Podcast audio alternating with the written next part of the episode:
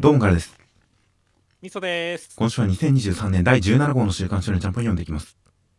はい。はい、という形で、えー、そうですね、マダミス、先週乗っていたマダミスやりたいなということで、ちょっと都合をつけたりとかしたんですが、いろいろ、えー、土壇場でキャンセルとかで流れてしまったりしたのですが、まあ、もう一週遅れぐらいでできたらやるかもしれないぐらいの感じで今考えております。そうですね。うんやっぱジャンプが必要ってなってくると、先週号のジャンプの発売日から時間が過ぎればすべ過ぎるほどちょっと人を集めづらく、やりづらくはなってきますからね。間違いないですね。なんとか今週来週ぐらいにできたらなと思っています。といった形で今週の中身に入ってきますと、えー先におまけとして今週、えーワンピースのシールがついてきました。ワンピース連載絶好調、この海を制するのは、フォーエンペラーズシールという形で、えー4個それぞれをこう取り上げた感じのキラキラなシールがついてきました。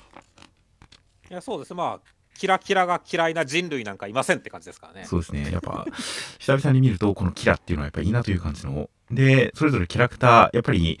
まあ、ルフィが白ですし、黒ひげさんですし、赤髪ですし、バギーがちょっと青髪ですし、なんかそれぞれちゃんと色分けがされてていい感じのシールでしたね。そうですね。といったおまけ。あとは、えーブラッククローバーの方本編で語りますが、今週関東から表紙が、えー、連載8周年トップ映画ブラッククローバー魔法帝の剣特別記念関東ポスター、えーブラッククローバーが関東から、えー表紙となっていました。そうですね。まあ、表紙のアスタ君は本当にかっこいいって感じの絵でしたね。はいいやーもう主人公が一人大きくバーンという感じの、えー大変いいジャンプ扉へジャンプ表紙で、えー今週もかなりこの銀色のインクが生えていて、このデジタル版で見ている方もぜひ実際のジャンプ見ていただきたいですね。そうですね。キラキラで重厚感のある感じのジャンプ表紙。そして、関東カラーの方が関東ポスターという形で、えー、こちら扉絵扱いだと思うんですが、こちら、えー大きく見開きサイズの1枚のカラーポスターが、まあ、扉絵、劇場版のイラストとなっていました。いや、そうですね。まあ、本当に、で、映画公開したかったぜっていう感じのポスターですねっていう。まあ、そうですね。今日今週公開だったらよかったなという感じのポスターで、もう背景に、こう、でーんと構え、構える、空に浮かび上がる感じの悪役、それに対して飛びかかっていくような、飛び出してくるような主人公たちという、もう本当に堂々の構図ですからね。そうですね。で、そんな中でもちゃんと主人公たちに何か、アスタ君たちにすごい浮遊感のあるというか、希少感のあるというか、飛んでいる感じのすごいなんか躍動感のある構図ですし、えー、ノエルちゃんは、こう、胸元がはだけてますという感じの大変見どころのあるポスター監督からでしたね。そうですね。そこ目いきますよ、やっぱりっていう。ですな。という感じで、中身としましては、第355話で、えージャックさんはやられてしまいまして、えーで、金色の夜明け団長のウィリアムさんが、えールシウスさんに飛びかかっていくんですが、やられてしまいます。で、王国全体になんか攻撃を仕掛けてきてやばいっていう中、ユノ君が助けてくれました。えーお前が金色の夜明け団長だ、という感じです。という展開でした。いやーもうユノ君強いっていう感じの回でしたね。いやー、本当にちょっと、これまでの戦いの規模感とは一線を画す感じの強さでしたね。いや、そうですね。本当になんだろうその、まあ、ウィリアムさん、バンジャンスさんがすぐ一瞬でやられるっていうところも衝撃的ですしね。はいはいはい。で、他のみんながあんなに強かった魔法騎士団とかが全員ビビっちゃって、こんなん止められるわけがないっていうのを一人でヨークが止めるからねっていう。そうですね。もう全部こいつ一人でいいんじゃないかっていう感じになってますね。いや、ほんとそうだね。圧倒的すぎるやろって感じだからねっていう。まあでも本当にね、そのなんだろうね、構図としては本当に先週もさ、あの終わり際のところ、すごいなんか綺麗なで絶望感ある絵だなって言ってましたけど、はいはいはい。今週もやっぱりこう天使たちの一斉射撃っていうところに関しては、かなり迫力があったし、はいはいはあい。終わりや、クローバー王国終わりやっていうところでもあったからね。はいはいはい。だからちゃんとそのあたりのかっこよさというかね、すげえの来たな、ユノ君って、もう星が出た中でユノ君って分かったからさっき。そうですね。ユノ君すげえなーってのが一気に来たからね。そういった意味では本当に登場としてはもう最高の登場だったって感じでしたねい。やまあそうですね。ここの絶望感。いや本当にここの、なんか飛んでる、この天使っぽいもの、全部敵の、なんでしょう、聖騎士的なやつなのかなと思いましたが、どうも見た感じ、このレーザーを照射してるのに関しては、ルシウスさんの魔法の一部みたいな感じもしますよね。そうですね。まあ、あんまりこうモブ的なもんだから顔がこんな感じで省略されてるのかもっていう可能性はありますけどまあどっちとも取れる感じではありますよね。今回レーザーを照射したのに関しては見た目が同じなんでこれはもはやなんか家野くんの星みたいな感じでこれも魔法のなんでしょうちょっとファンネルっぽい感じの、ま、魔法の遠隔装置の一種なのかなと思ったりもしましたがまあその辺この辺りの戦いから分かってくるんだと思うんですがまあこの無機的なでも神々しい感じの物体から無数に降り注ぐレーザーで、この国民一同がそれを全く認識もできていない。もはや怯えてすらいない。何が起こっているかわからず、ただただ光る空を見上げている構図っていうのが、何かもうすごい自然災害的な天才的な感じの規模感が感じられて、やっぱりすごい派手派手でしたからね。そうだね。その辺のもう国民がついてこれてない感じの演出からのユノ君がやっぱりそれと同程度の同規模の魔法で防ぐっていう。いやー、でも星に関しても前の戦いの時はいくつでしたっけね？数えるほどしかなかった気がするんですけどね。そうだね。なんか3つか4つか5つかなんかそんな感じだった気がするのが、今回もこの一コマの中に数えきれないぐらい星が浮いてますからね。そうですね。これだけでも本当、ユノ君強くなりすぎやろって感じだからね。そうですね。ちょっと本当に前回の戦いの時とは比べ物にならない、比較できないくらいの強さになっているのが、もう、この魔法の規模と星の数と、からも表現されていて、大変爆上がりのところからのユノ君の魔法帝になる男だからだという、この魔法帝宣言から入る感じはさすが第二の主人公という感じが溢れてて、まあ、朝君の参戦も楽しみですが、ユノ君の戦いも楽しみになってきましたよ。いや、そうですね。で、ルシウスさんの方もね、あのその前から君たちに上がられる術はないとかって言ってるところも、まあ、あえてユノ君だけは除外してるんですかね。ここにユノ君いなかったしねっていう感じですね。はいはいで余裕を感じてるし、この辺は想像したんだろうなっていうところでね、いやー、ルシウスさんの方も、その、対ユノ君対策みたいなのあるでしょうからね、楽しみですねって感じですね。まあそうですね、やはり君だけはみたいなこと言ってますからね。そうだね。確かに、ちゃんとユノ君のことは特別してたという感じが伝わってくるんで、まあまあまあ、本当に頂上決戦。あとはまあ、他の魔法騎士の方に関しては、何かうぞうむぞうのパラディンとかを相手にしてくれたらいいと思うんで、まあ、ボス戦はユノ君に任せて、こう、どんな派手な戦いが展開されるか楽しみですよ。で、最近大変多いんですが、ブラック、ブラッククローバーミニキャラ4コマ劇場その4という形で、えー、ブラッククローバーの4コマスピンオフというか、番外編というか、が、今回も載っていきました。田代由美也先生です。まあ、中身としましては、アスタ君の恋愛事情みたいな感じでした。いや、そうですね。まあまあまあまあまあ、あの、ちゃんとね、ミモザちゃんとノエルちゃん両方とも可愛かったんで、やったぜっていう感じの4コマでしたね まあ、そうですね。ちゃんと、あの、ノエルちゃんに関しては、一応、これは笑顔を作ってるんですね。水で引っ張って。そうそうそう。そうそうそう。だから、引っ張ってるんだと思いますよ で、ミモズちゃんに関しては、浅く人形を作っているという、すごい恐怖のホラー展開でしたね。いや、そうですね。いやでもなんか、うん、まあちょっと狂気は感じるけれどもこれはこれで俺は可愛いと思いますよ。まあまあそうですね。人形に話しかけるというふうに考えたらまあ可愛いんですが好きな人のこのかかしみたいなのを作ってると思うとちょっと怖いですよね。そうですね。まあ、一人二役的なこともやってるでしょうしねっていう。まあまあまあですね。という感じの、えー、なんかこの4コマに関しては、アスタ君のこの恋愛の方にフォーカスを当ててる感じが強まってきているので、まあ本編の深刻な展開、深刻なバトル展開を進めていくと同時に、このスピンオフ4コマの方で、まあ、アスタ君の恋愛展開が進んでいくのが楽しみですよ。楽しみですね。では続きましてが、ウィッチウォッチの第102話、内容としましては、えー、みはるくんの通っている中学の、えー、同級生なのかな？まあ、中学校には、えー、何かちょっと変わった眼帯をした中二病っぽい女の子がいまして、その子は中二病かと思いきや、実は、えー、ロボットでした。本人は家にいて遠隔操作されてました。という形で、えー、フランちゃんが、まあ、仲間になりましたという展開でした。いやフランちゃん可愛くてすごい良かったね。いやそうですね。正直フランちゃんに告白して付き合いたければ実体人体実験に付き合ってもらおうって言われて断った24人の気がしないですね。いやマジでそう思うねっていう。もうドキドキしかしないですよそんなの。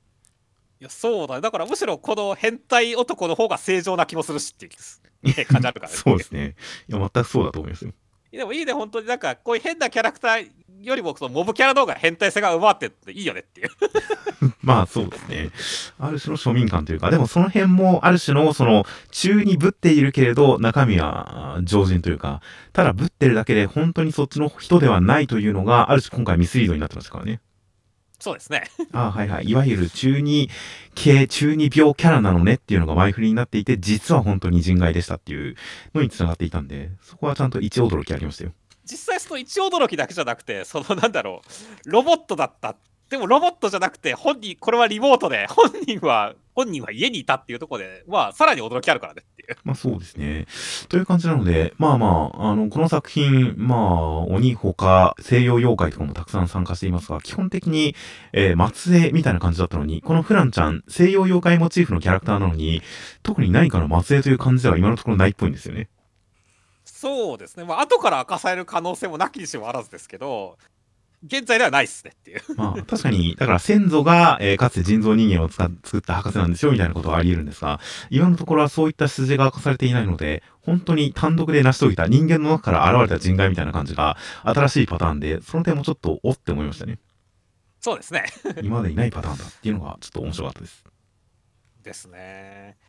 あと、本当にその、いいよね、この、デザインいいよね、この、すごいさりげない感じというかね。さりげないとは？このフラン、そのフランケンシュタインのそのネジみたいなやつが、このヘアバンドみたいなところはいはいはい。にちょっと入ってるだけっていう。このさりげない感じでも、最初だから全く気がつかないけど、言われてみればそれかっていう形のところはいはい。とかも含めて、確かにフランケンって継ぎはぎだからっていうところで髪の毛がね、ツートンカラーになったりとかね、固めてくれたりとか、なんかそういう後から気がつくこうデザインの良さみたいなところがあったりするんでね。いやー、そういったところもすごいなんか感心したね、今週っていう。まあそうですね。最初の段階ではこれもやっぱり、ある種のマッドサイエンティストキャラの、そのキャラ付けなのかなと思うんですけどね。そうだね。まあブラックジャックもマッドサイエンティストみたいなもんですしね。なるほどね。ある種のマッドサイエンティスト的なデザインなのかなと思ったら、より直接的にフランケンシュタインモチーフだったってわかるのは確かにそのデザインに関しても秀逸でしたし。ちなみにこれ、この家にいる本人の映像、コマが一コマだけしか出てこないですが、このフランちゃん、本人とロボット見比べると、ロボット、胸持ってませんか？え？ちょっと要検証ですね。確かに持ってる気がありますねっていう。かなりスレンダーな感じの本人に対して、ロボットのフランちゃんは多少ボリューミーな感じが、フランちゃん、ロボットの胸持ってるんじゃっていうところがちょっと今週の注目ポイントでしたね。なるほどね。まあ本人自体はきっとね、いや、中にいろんな機能を詰め込んだから、ちょっと容積がでかくなったんじゃみたいなこと言うと思うけどっていう。まあ、そう、きっとバッテリーとかが入ってるのかもしれないですけど、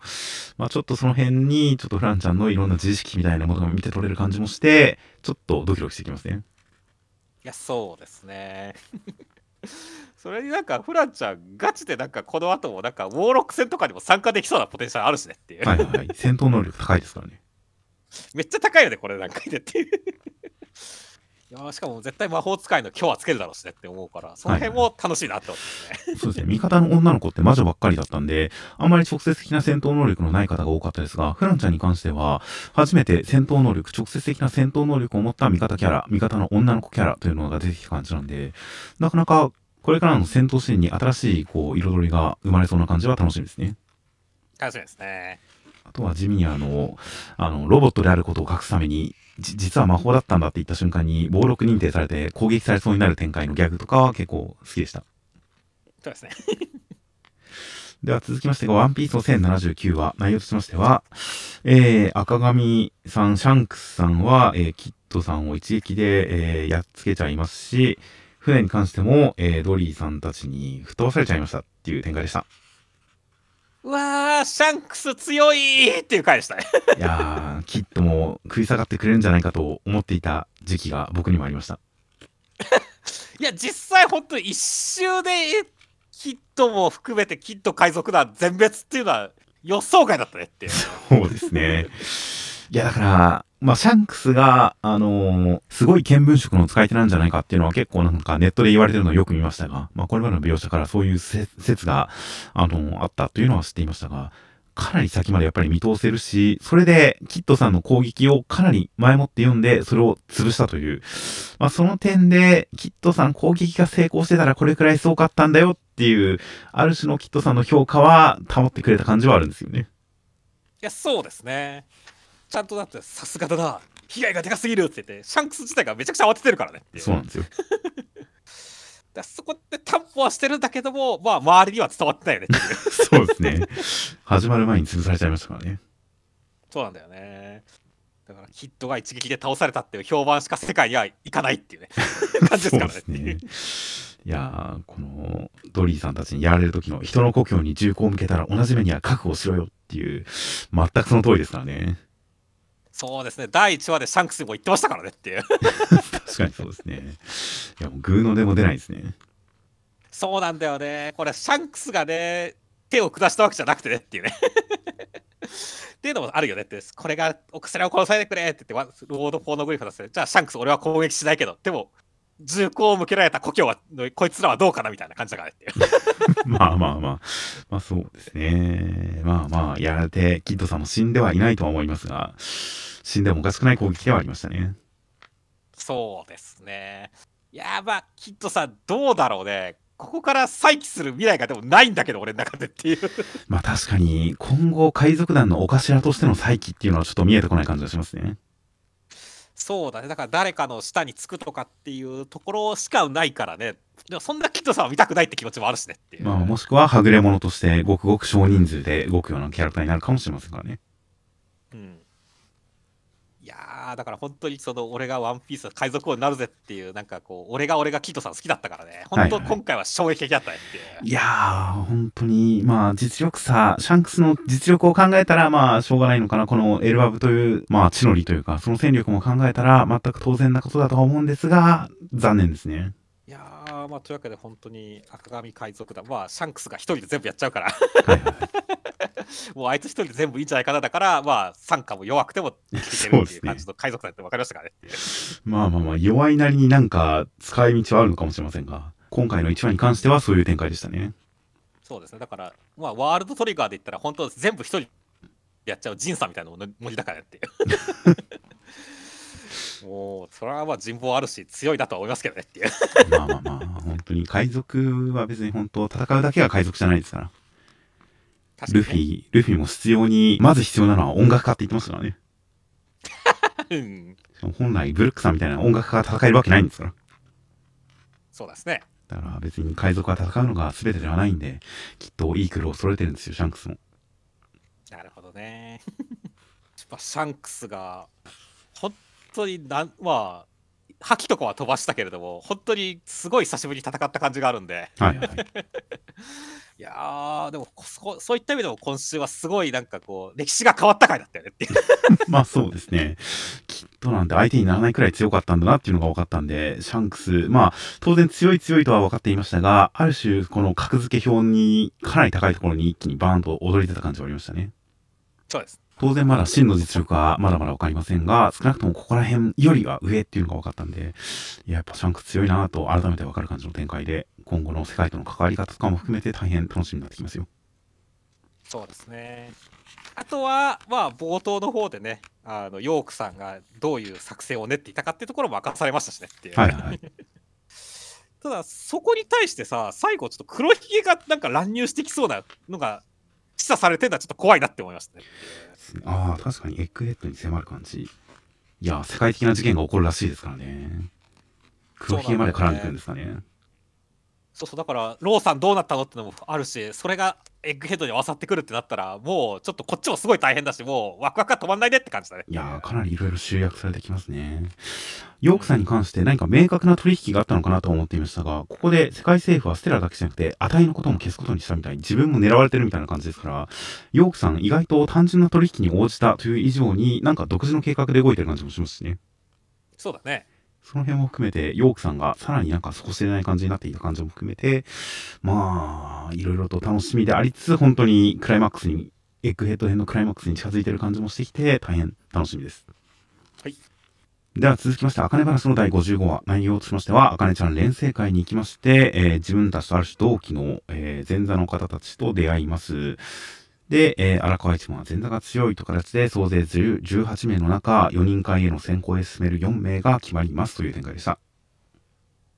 いやーもう今週はあかねちゃんが純朴な少年を落としにかかる魔性の女だと思いましたねっていう まあまあまあ、ちゃんと人だらしなところがあるんですね、きっと。いやもうそうですよたまちゃん仲良くしようんでたまちゃんもスリスリしてるわけですよっていういはいはい。やもうこれはもう純朴な少年はカーってなっちゃいますよねって感じですねまあそうですね。最初出てきた時には一瞬女の子がもっと思ったんですよね。ああ 俺は全く思わなかったですけどねあ、本当ですか？こっちはたまちゃん、けん玉ですっていうあたりだと、男か女かはちょっと分かってなかったですね。なるほどねそしてまあ荒川連のね連成まあ荒川一門連成前座連成会が始まるわけですけどねはいはい。そうですねまあでもどうだろうね基本的にはなんかそんなにやっぱ注目選手はこのケンダバックスさんとか荒川海地さんの2人がなんか相手になりそうって感じではあるけどね。まあ一応そうですね。まあまあその辺はまだ分かんないですけどね。うん、まあでも俺は海地さんかなり来てます期待してますよっていうこの30オーバーっていう年齢もそうですしはいはい。なんかこう茜ちゃんと同等の格があるみたいななんか演出されてるじゃないですかっていう。ああ、確かにメンタリティというか、ノリに関してあかねちゃんと近いものがありますからね。そうそうそうだから俺はすごいなんか4人残るって言われてるけどそのうちの1人はこの海地さんだろうなと思ってますねっていう。ああ、まあそうですね。まあ、ある程度年齢いってから、元営業マン、凄腕営業マンが小落語家になったっていう例だと、あの、最近商店のメンバーになった、あの、一之輔師匠の前になった、桂宮治さんも元凄腕営業マンだったっていうお話ですからね。そうなんだ。で、遅めの入門という形で、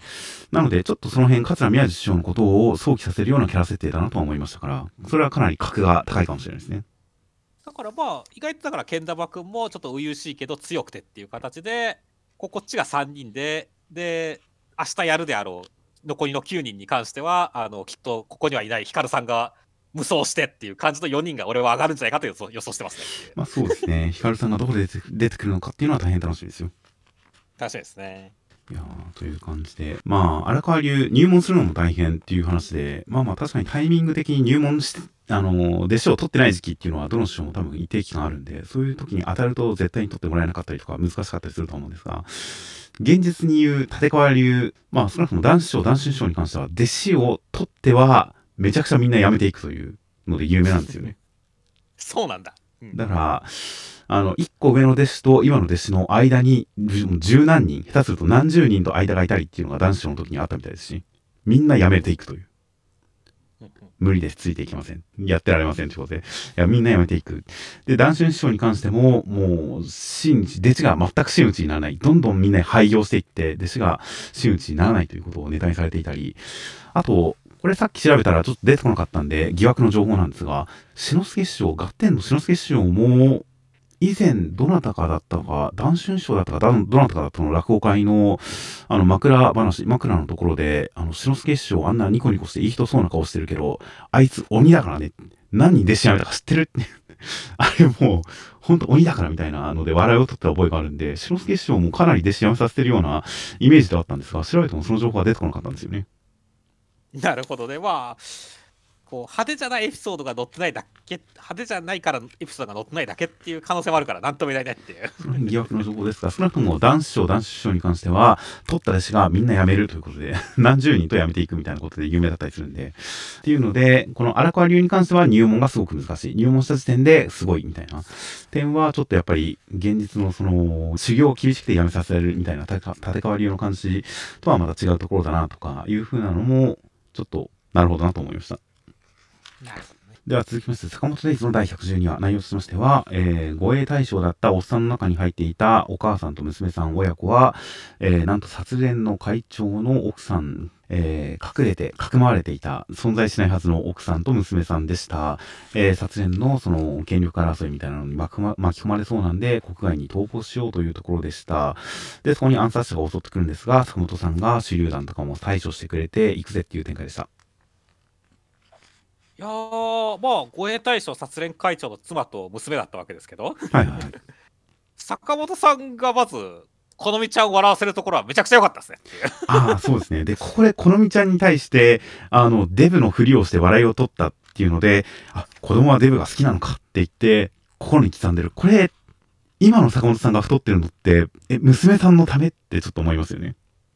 それちょっとあるような気がしてきましたね娘ちゃん、娘さんに好かれようと思って、いいお父さんになろうと思った時に、坂本さんの中のイメージは、デブだったのかなって思うと、ちょっとエモくなりますね。エモくなるからだから本当未来につながる上でもいい情報だなと思ったよねこれはいはい。いやーそしてね結構そのまあ車の中の雰囲気このみちゃんを通してたけれどもねいろんなかキャラクターが会話してとかはいはい。スラーさんとリオンさん、ちょっと仲良さげな感じも出てくるしっていうところとか、はいはい。めちゃくちゃなんだろうね、この和やかな雰囲気で進んでるし、いい感じなんだけどね。ただでも、本当に、この後、リオンさんが死ぬと思うととか、殺連の会長がこの後失脚するって我々知ってますから、そこら辺はめちゃくちゃ不穏なんだよねっていう。まあそうですね。まあ、四村さんも今頃裏でなんか戦ってるんでしょうからね。そうですね。権力闘争に巻き込まれてるんだろうなと思うと、確かにいろいろ不穏なことがこの後起こることは分かってるんで、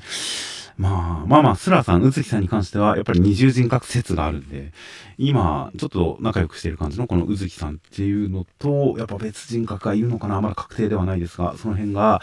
ちょっとやっぱり怖いなという感じはしてきますね。それに、本当にただ単純に、本当、この殺連会長の妻と娘が出てきたことによって、本当にそのスラーさんのことを語る過去編ってことじゃなくて、本当今の殺し屋世界の情報がさらにこう一新されるようなね、我々の読者の中での。はいはい。ね、理解が深まるような感じの過去話になりそうで、その辺もすごいいいなって思ってますね。ああ、確かに、子供だけでも国外に逃がしたいって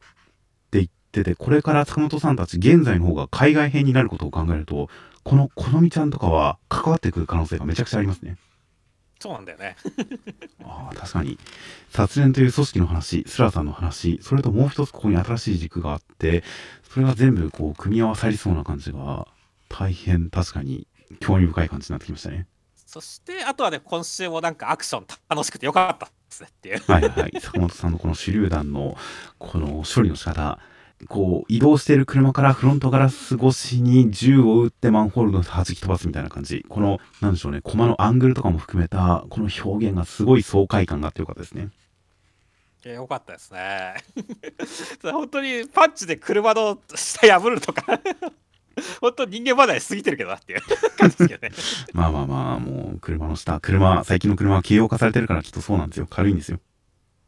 そうですね。ちゃんとこうね、間の硬いところを避けてやパンチしたんでしょうからねっていう。うん、きっとそうですよ。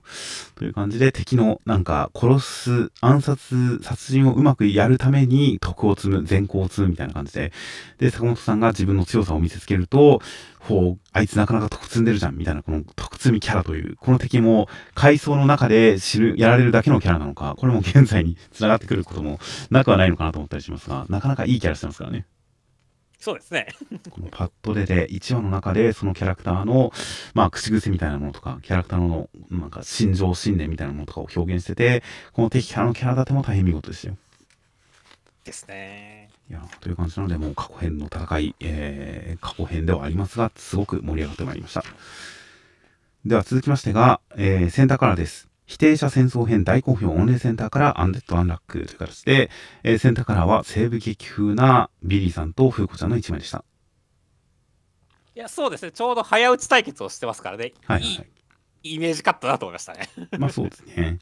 で、西部劇風なのに、風子さんの着てるのがトレーナーとなんかパスケースみたいなのを首に下げてるあたりとか、あの、このミスマッチ感がちょっと残るのも良かったですね。ああ、いいっすね、確かに。で、中身としましては、第152話で、えー、風子ちゃんはビリーさん、前のループでのビリーさんのことを思い出しつつ、ビリーさんに強さを示します。で、えー、現ユニオン、みんな風子ちゃんを信じて、お互いに、お互いをこう任せている感じの、お互いを信じて強くなっている感じの現ユニオンを見た結果、ビリーさんは、えー、相手の強さを認め、そして強さを認めた相手の力をコピーするという新しいアンフェアの力に目覚めましたという展開でした。いやそうですね。そしてそのアンフェアが発現したゆえに、今回の撃ち合いに負けるっていう流れは非常にスマートで良かったですねっていう。いや、そうですね。だから、先週、ほんと早撃ちだとビリーさんに分があるけれど、でも強さを見せつけるっていう展開で、変な策をローフしてもな、みたいな感じでしたが。いやー、やっぱりこの強さを認めさせたことによって、不罰が発動っていうのは、すごい納得感があった勝利ですね。そうですね。だから、お、こんな答えがあったんだっていう、ちょっと驚きがあったんですごい良かったですね、俺の中では。いや、本当ですよ。ね、そしてまあ強さに認めるっていうところに関してもね、まあ、それが、まあ、否定能力につながるっていうところに関しては、ちゃんとまあ伏線というかね、はいはいあのが張られてる感じではありましたかね、今回のループでは起こらないかもしれないって言ってるけどもところで、はいはいでもやっぱりそこに対して、こうすごい理不尽さを感じたことによって、それが発動するみたいなところはいはい。みたいなとかね、ビリーさんがっていうところに関しては結構ちゃんと納得感があったんでねっていう。まあそうですね。本当にビリーさんの中で強さというものの解釈と、まあ不公平と感じる対象が違ったおかげで、全然違う形でアンフェアが発現したという、まあものすごくそんな強くなっちゃっていいのという感じではありましたが、まあ流れとしては納得できましたよ。いや、そうですね。まあまあ、この後でもね、こうなってくると、ビリーさん結構、コピーし放題じゃないか疑惑が出るわけですけどっていう。はいはい、ただね、感覚的にはでもこれ多分なんだろう。常に認めてるのは、一番認めてるのは風子ちゃんだと思うんで、下手するとずっとアンラックをこうコピーしてるってなったら、それはそれで大変な気もするんだけどねっていう。触ったらダメってなっちゃうんですからね。そうなんだよね。だから、そういったところで、まあ、一応ストック制限とかがあるけど、それとかも選べるのかとかも含めて、まあ、どう変わったかっていうのは注目だなと思ってますね。まあ、そうですね。確かに、前のループだと、ビリーさん、アンラックは神に届く能力だっていうふうに、こう、思った後は、フーコちゃんに憎まれようと頑張ったのにダメだったっていう話でしたからね。そうだね。なので、やっぱりアンラックをコピーしたら有効なんじゃないか説はあったりするんで、まあ、その方向性は確かにこれから開ける気がしますね。単に不便というだけではなくて、アンラックが2人になったことによる、もしかしたら合体技とかもあるかもしれないですよね。逆に分かんねえなって感じだけどダブルアンラックがあるかもしれないですからね。そうですね。いや、想像つかねえな。だから本当になんか、ここは確かにここは納得したけど、この後の未来が全然分からんっていうねなんか神様によるなんか強制的なナーフと展開とかありそうだけど まあまあだから前回のループの時ほどなんか完璧なコピーではないのかもしれないですよね。ああ、なるほどね。前回のループの時も、あの、憎まれ具合によって否定能力のコピー具合、強さが変わるみたいな感じで、あの、アンディがビリーさんのことを、こう、ちょっと許し始めるというか、理解し始めるに従って、アンデッドの再生能力がどんどん落ちていくっていう展開もあったりしましたから、そういう点で、ビリーさんの中で強さを認めたらコピーできる。最低限コピーできるけれど、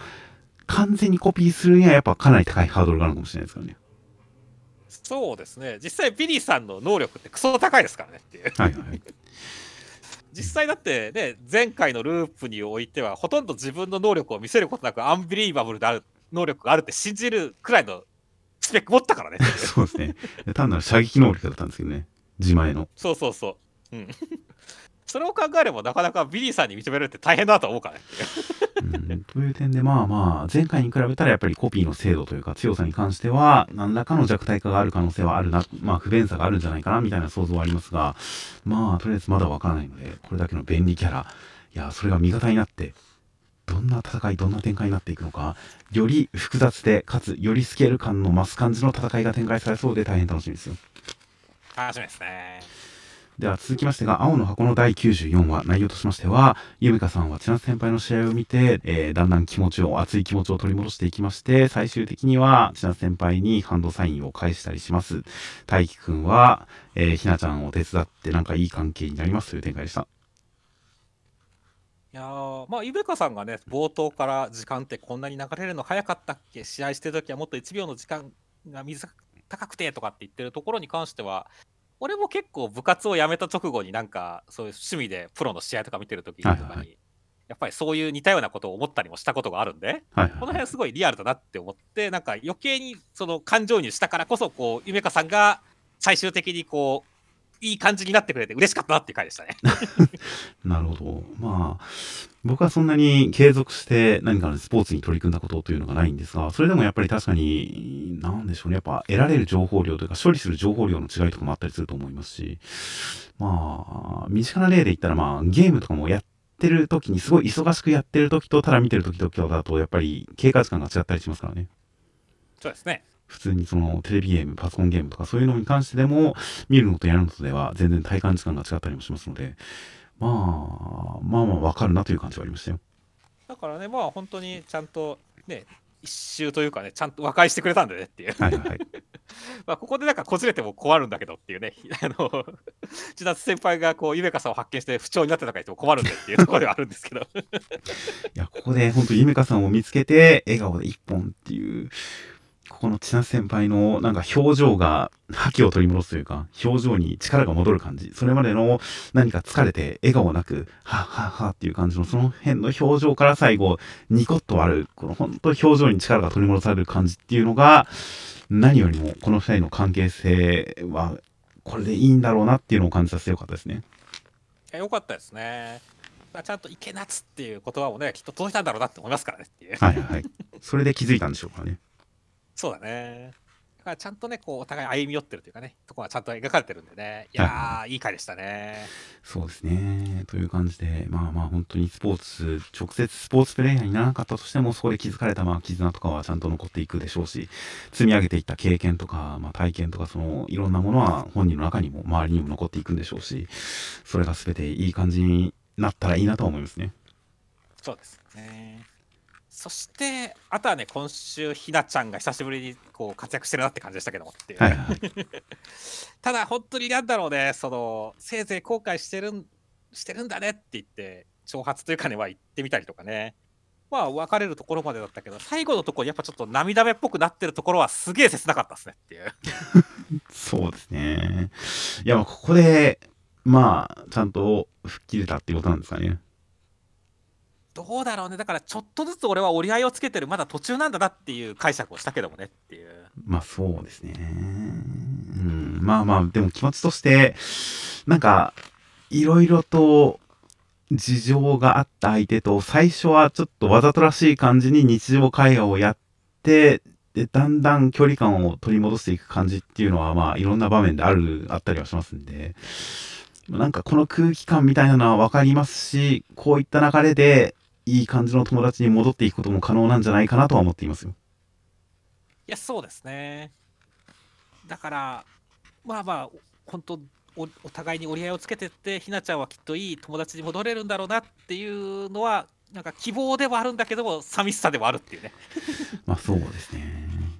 いやこれが失恋かっていう感じのところがあって、胸が苦しいっすねっていう。まあそうですね。友達であることをひなちゃん自身も選んでしまった感じがあるのかもしれないですね。そうですね。いやそしてあとはね、まあ、あの、今週に関しては、あと、ハリウ先輩はなかなかひどいな、強いなって思いましたってことですねっていう。どういうことですか？いやもうだってまあ、もちろんね、その恋人いるやつが憎いって言って ね、あの、ちょっと言わ、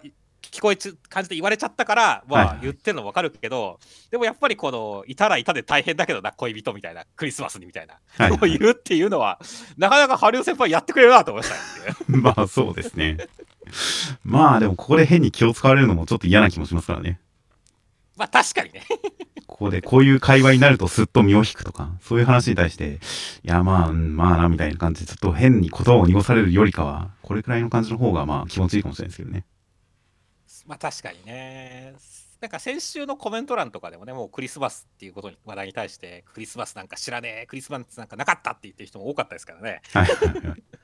まあそういう人たちにとって、このハリオ先輩の言葉がどう刺さったか気になるなってましたね。まあそうですね。いやクリスマスどう過ごすかって何を大切にしてるか問われてる感じするよなっていうふうに先輩も言ってますが、うん、学生時代のクリスマスなんて何一つ特別なことはなかった気がしますよ。なかったね。日常でした。平日でしたよ、もう、うん。そうだね。それこそ本当部活とかやったくらいだしね。そうですね。平日というか天皇誕生日ですかね。祝日っていう感じでしたよね。それは一日前やんけ。それはイブですね、確かに。いやという感じなので、まあまあ、何を大切にしてるか、まあ、日常を大切にしてるってことですかね。そうですね。我々はそうですね。もしくはなんかネットで2チャンネルとかで書き込みとかしてた気がしますよ。高校生の頃は。ああ、なるほどね。クリスマスなんだっけなまあ、大晦日とかは僕は紅白フラッシュ合戦とかやってた頃なんで、学生の頃。あの、この単語がどの世代まで伝わるのかは知りませんが、こう、大晦日とかは本当に2チャンネルの紅白フラッシュ合戦のスレッドとかにいましたが、ずっと。うん、クリスマスもなんかネットでなんか見てたような気もしますけど、覚えてないですね。ああ、なんか、アシアサンタとかを毎回見てた記憶はあるけどね。ああ、僕そういうのはあんま見なかったですね。なるほどね。いやー、わあ、ハリウ先輩、踊れっていう会社ね。そうですね。という感じで、クリスマスイブ。まあ、夢香さんは千夏先輩と和解した後、試合が終わった後に、なんかいい感じになって、彼氏のところに戻るのかもしれませんよ。2敗吐いて。2敗吐いて戻るのかもしれませんよ。千夏先輩は試合が終わった後に、どこに行くんでしょうね。気になりますね。果たして、この日の夜、これから何が待ち受けているのか、ゆむかさんをここに連れてきてくれたのが大輝くんだという話を聞いた千夏先輩はどうしてくれるのか、ちょっと楽しみがあるんですけどね。ですね。いやこれ、この大輝くんの、うんっていう感じのテンションが前振りになって、どんな展開になっていくのかは大変楽しみです。はい。では続きましてが、一之輔の大罪の第18話内容としましては、えー、ソータさんの言うことには、えー、翼くんは意識不明、事故にあったまま意識不明のままで、今いるこの世界は夢の中ということでした。それを言われて、えー、翼くんの記憶も何か、何か分かったような感じになった直後、現実世界、4年後の世界、2023年3月27日においては、えー、お母さんの美奈子さんは、えー、目を覚まします。家族はバラバラで、えー、もう日常生活に疲れてしまって、もう病院の屋上から飛び降りようかと思ったところに、かけるさんも飛び降りようとしてたんで、それ、それを止めましたところ、なんと二人とも、え、記憶喪失で翼くんと一緒にいる夢を見るんだということが分かりましたという展開でした。いやーまあいろいろこう判明した回ではありましたね。まあ一応この漫画世界における現実というレイヤーはここなんだろうなっていうのは確定でまあいいかなという感じのところは分かりましたね。そうですね。翼くんは昏睡状態で別に他の家族はでもちゃんと全員が生きてたかどうかはまだはっきりはしないけれども生きていてっていうところで、ね、そうですね。しおりちゃんもそうですしおじいちゃんおばあちゃんも生きてるかどうか分かんないんですよね。そうだね。ただ、その福井で事故っていうの？の記事がちょっと美奈子さんが起きた時にありますけど、そこには1人渋滞、1人何々って隠れてる感じじゃないですか。はいはい。だから他の人たちは大丈夫なのかなっていう気はするんですよね。ああ。そうですね。このリビングの机の上が明らかにその夢の中の1話の時よりも片付いてる感じがあるんですよね。そうだね。たらやっぱり、まあ、菓子パンはお母さんとして、なんか、経済本とかあの辺もないのかなおじいちゃんのアイテムとかもないような気もするんですけどね。まあ実際、事故では無事だったとしても、もうあれから4年経ってるわけですから。はいはい。その4年間の間におじいちゃんおばあちゃんが亡くなってるっていう可能性もあるんですよね。亡くなってる可能性はありますし、生きてたとしてもやっぱり住んでないような気がしますよね。そうだね。そうするとね、だから、ある種、他のみんなは現実に帰ってるけど、もしおじいちゃんがずっと2000回ループしてたら、おじいちゃんもすでに昏睡状態だからとかっていう想像も成り立ちますしね。ああ、確かに、おじいちゃんだけがあの世界で記憶を保っていたっていうのが、確かに現実での状況と何か絡んでる可能性はありますね。うん。その辺もまあどんどん情報どん明かされるかが楽しみだなって思いますしあとは本当福井で事故があった時の1人渋滞1人何々っていうところがこれ1人死亡だと普通に考えればそうなんですけどっていうね。はいはい、そうですね。だからそれがまあ颯太さんなのかなっていう気もするしもしかしたらこの1人がこの意識不明っていうところでそれが実は翼くんでもう1人渋滞の人がいるんじゃないかとかっていう説も成り立ちますしちょっとまだ分かんないなと思ってるんですよね。これ颯太さんが事故の前、まあ、翼くんがやっぱり暗くなって部活辞めたのが小学生の頃だから、で、その旅行に行く時にすでにおかしな雰囲気になってたような気がするから、その前段階で7人目の家族には何かあったのかなとは思っていましたが、1人渋滞1人なんとか。で、このお母さんの回想、私たち家族は交通事故にあって大切な息子を失いました。失いましたって言ってるんですよね。そうだね。これが翼くんが昏睡状態になったことのみを指してるのか、これミスリードで、翼くんの他にもう一人息子がここで死んでるんじゃないかとかはちょっと一瞬思ったんですよね。それは俺も思いましたね。だから、うん、だからまあ実際、颯太さんに当たる人物が、この事故の時までは生きていた、もしくは生きている扱いになっていて、法律上、法律上、世間的には生きている状態という扱いになっていて、事故の時に死んだという扱いになった可能性もあるのかなって一瞬思ったけど、特にそれを補強する材料は見つかりませんでしたね。そうですね。いやーまあというわけでちょっといろいろまあ一つ謎が解ければさらに謎が深まりみたいなところがあるんだねっていう、はいはいはい。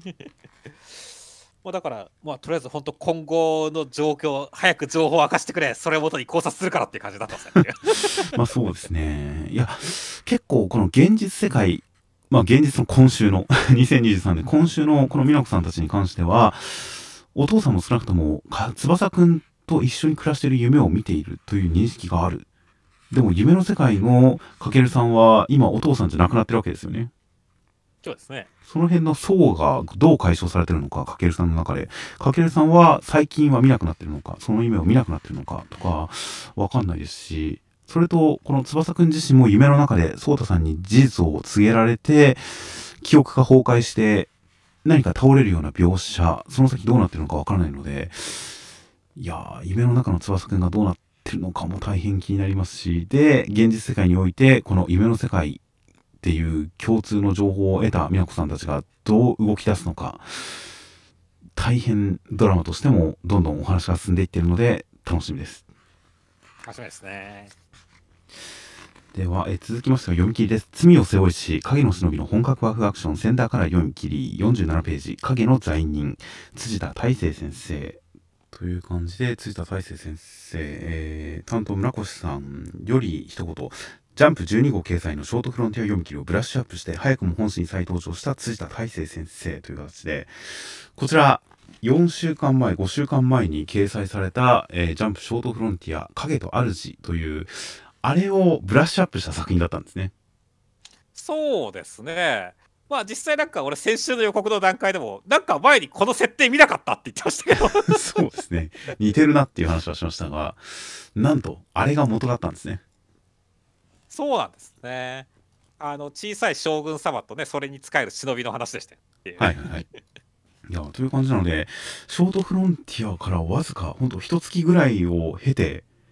いきなりちゃんとした読み切りで戻ってくるなんてことがあるんですね。そうですねだからまあショートフロンティアがある程度好評というかまあ先週部で好評だったから長いのも書いてみようみたいな形でショートフロンティアの掲載がだいぶ遅れたって考える方が自然な気がしますけどまあ、確かに、ショートフロンティアを書いて、完成した段階でもう、これちょっとちゃんとした読み切りにしましょうかっていう話になって、多分そのショートフロンティアの反響を得るより前に、すでに読み切りは書いていたのかなと思うと、まあ、ありえなくはないのかなという感じはありますね。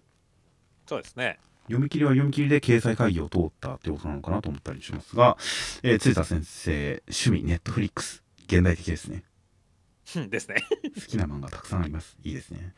という感じの辻田先生。えー中身としましては、えー将軍に反旗を翻した忍びがおりまして、その人が追われているんですが、えー大名とかが悪いことをしているのを見逃さず、人々を助けるために一宿一般の、一宿はしていない一般の恩を返すために、えー大名とそれに使える忍びとかをぶっ倒しまして、えー大名を脅していい大名にします。で、えーこれは虐げられし民たちを陰ながら救った一人の罪人の物語という展開でした。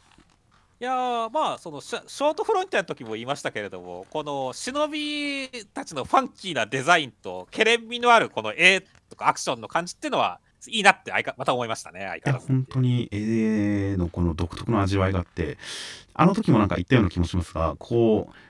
キャラクターもすごいかっこいいんですが、背景とかにも力を入れているあまり、こう、キャラクターが目立たない感じもしなくはないですが、でも、もう基本的なデザインと画力と味わいに関しては本当に素晴らしいものがあるなという感じですね。いやそうですねあちょっとショートフロンティアではね俺なんかこう忍びって書いてある左手のデザインとかいいなっていうのは言ってましたけどはいはい。で今回のやつの方ではもう俺は国城さんのこのなんだこのデザインはっていう この手の骨の手みたいのが重なってるデザインとかはい。このなんかこうアホっぽい感じだけどちょっとわがまがしいかっこいいっていう感じがいいなって思いましたね アホっぽいは、僕は全然思わなかったですね。はいはいはいはいなんでしょうね、まあ、おそらくだからね自分がこうほ燃やして骨になったようなやつらの骨をははつけてんでしょうけどもっていうねいやー、きっとなんかこれも、本当はこれを使った能力がなんか隠されてたのかもしれないですよ。それを出す前に負けちゃいましたが。まあ実際だったらねそのカトン手裏剣ってやった時にねその、まあ、カトン手裏剣もなんかちょっとドクロっぽいようなデザインになってるしはいはい。その燃え上がった炎の後になぜかこうドクロっぽい手がガサガサって出たりとかしてるしっていう形でねはいはいはい。ある種のドクロにすげえこだわりのある忍びなんだろうなって思いましたけどねっていう。まあそうですね。いやまあ、なんでしょうね。ある種のフリークス感というか、まあこういうノリ、そんなになんかバカバカっぽいとは思わず、好きなノリだなとむしろ思ってましたよ。はいはいはい。まあ、バカっぽいはちょっとあ言葉があれだったかもしれませんけど、まあ俺もなんかいい感じの味のある感じだと思いましたね。はいはいはい。結構今週この読み切り全体通して一番心つかまれたのは冒頭2ページ。この左側の、あのーマスクをガバッとやってゼーってやりながら、ハークレス・シンスケ、ギャ君への無犯を起こした罪で必ず引っ捕らえろって言われてるところからの脱出し終わった後の月夜の天守閣を背後にやっちまったって言っている、ここの一連の流れがすごくなんか熱かったですね。はいはいはい。険しい表情からの、でも抜け出した後の一言が、ああやっちまったっていう、この、なんかちょっと軽い感じすらする後悔みたいなところに行ってる感じとか、このキャラクターに一気に引き込まれる感じがして、この冒頭すごい好きでしたね。はいはい、そうですね。いやーなんでね、あとは、あの、まあ、ハークレしんすけ君のね、武器、ね、本当どうやって使うねん、これっていうね、はいはい。感じの武器とかも良かったですしねっていう。実際これ、どうやって使ってるのかさっぱりわからないんだけどっていう。えー、この最後に出てくる鎌みたいなやつですか？そうですね、鎌みたいなやつですね。可変式みたいな形なのか。まあ、影から大量に武器を取り出せるんで、そのうちの一つがこれだったということですよね。その後にこの大名を落とすときには、もっと大量の刀を出してますからね。そうですね。まあ、この辺りはね、その、なんでしょう、無限の住人の万次さんだったりとか、はい。あとはね、まあまあ、あの、 Unlimited Blade Works みたいな感じが、感じがあってよかったですけどねっていう。はいはいはい。これをさらにアクションに織り込んでいったら、よりこう、ケレン味たっぷりなアクションを見れそうな感じがしますよね。そうですね。だからむしろそことかもっと見たかったなっていう感じはありましたけどもね。確かに、確かに確かに、この大名を落とすところがかっこよかったからこそ、これをさらにアクションでも見たかったなというのはちょっとありましたね。そうですね。ただまあそこはなくても十分かっこよさとね、あの、はいはいケレン味は伝わってきましたからねっていう。まあそうですね。いや、という感じで結構好みの感じ。なんか作品を褒めるときに他の作品を引き合いに出すのはあまり良くないとは思いつつ思ったんで言ってしまいますが、最近、内藤康弘先生のトライガンという作品がアニメでリメイクされてるんですよね。はいはいはい。僕あのリメイク版に関して解釈違い甚だしいんで、まあこれはこれで、まあ魅力あるキャラクターなのかもしれないけれど、僕の好きなバッシュの要素は全部なくなってるなと思ったんで、今 D アニメチャンネルで昔のトライガンを見直してるんですよね。はいはいはい。で、今回のこのハークレシンスケ君に関して、こう、ちょっと情けない感じで、でもすごい強者で、で、子供とちょっと親しみがある感じというか、子供に親しまれる感じとかが、まあ、ある種のバッシュ感があって、この褒め方は良くないとは思いつつ言っちゃいますが、ある種のバッシュ感があっていいなと思ったんですよね。なるほどね。うん、という感じなので、結構読んでてところどころ、この主人公のある種のヒーロー性みたいなところとか、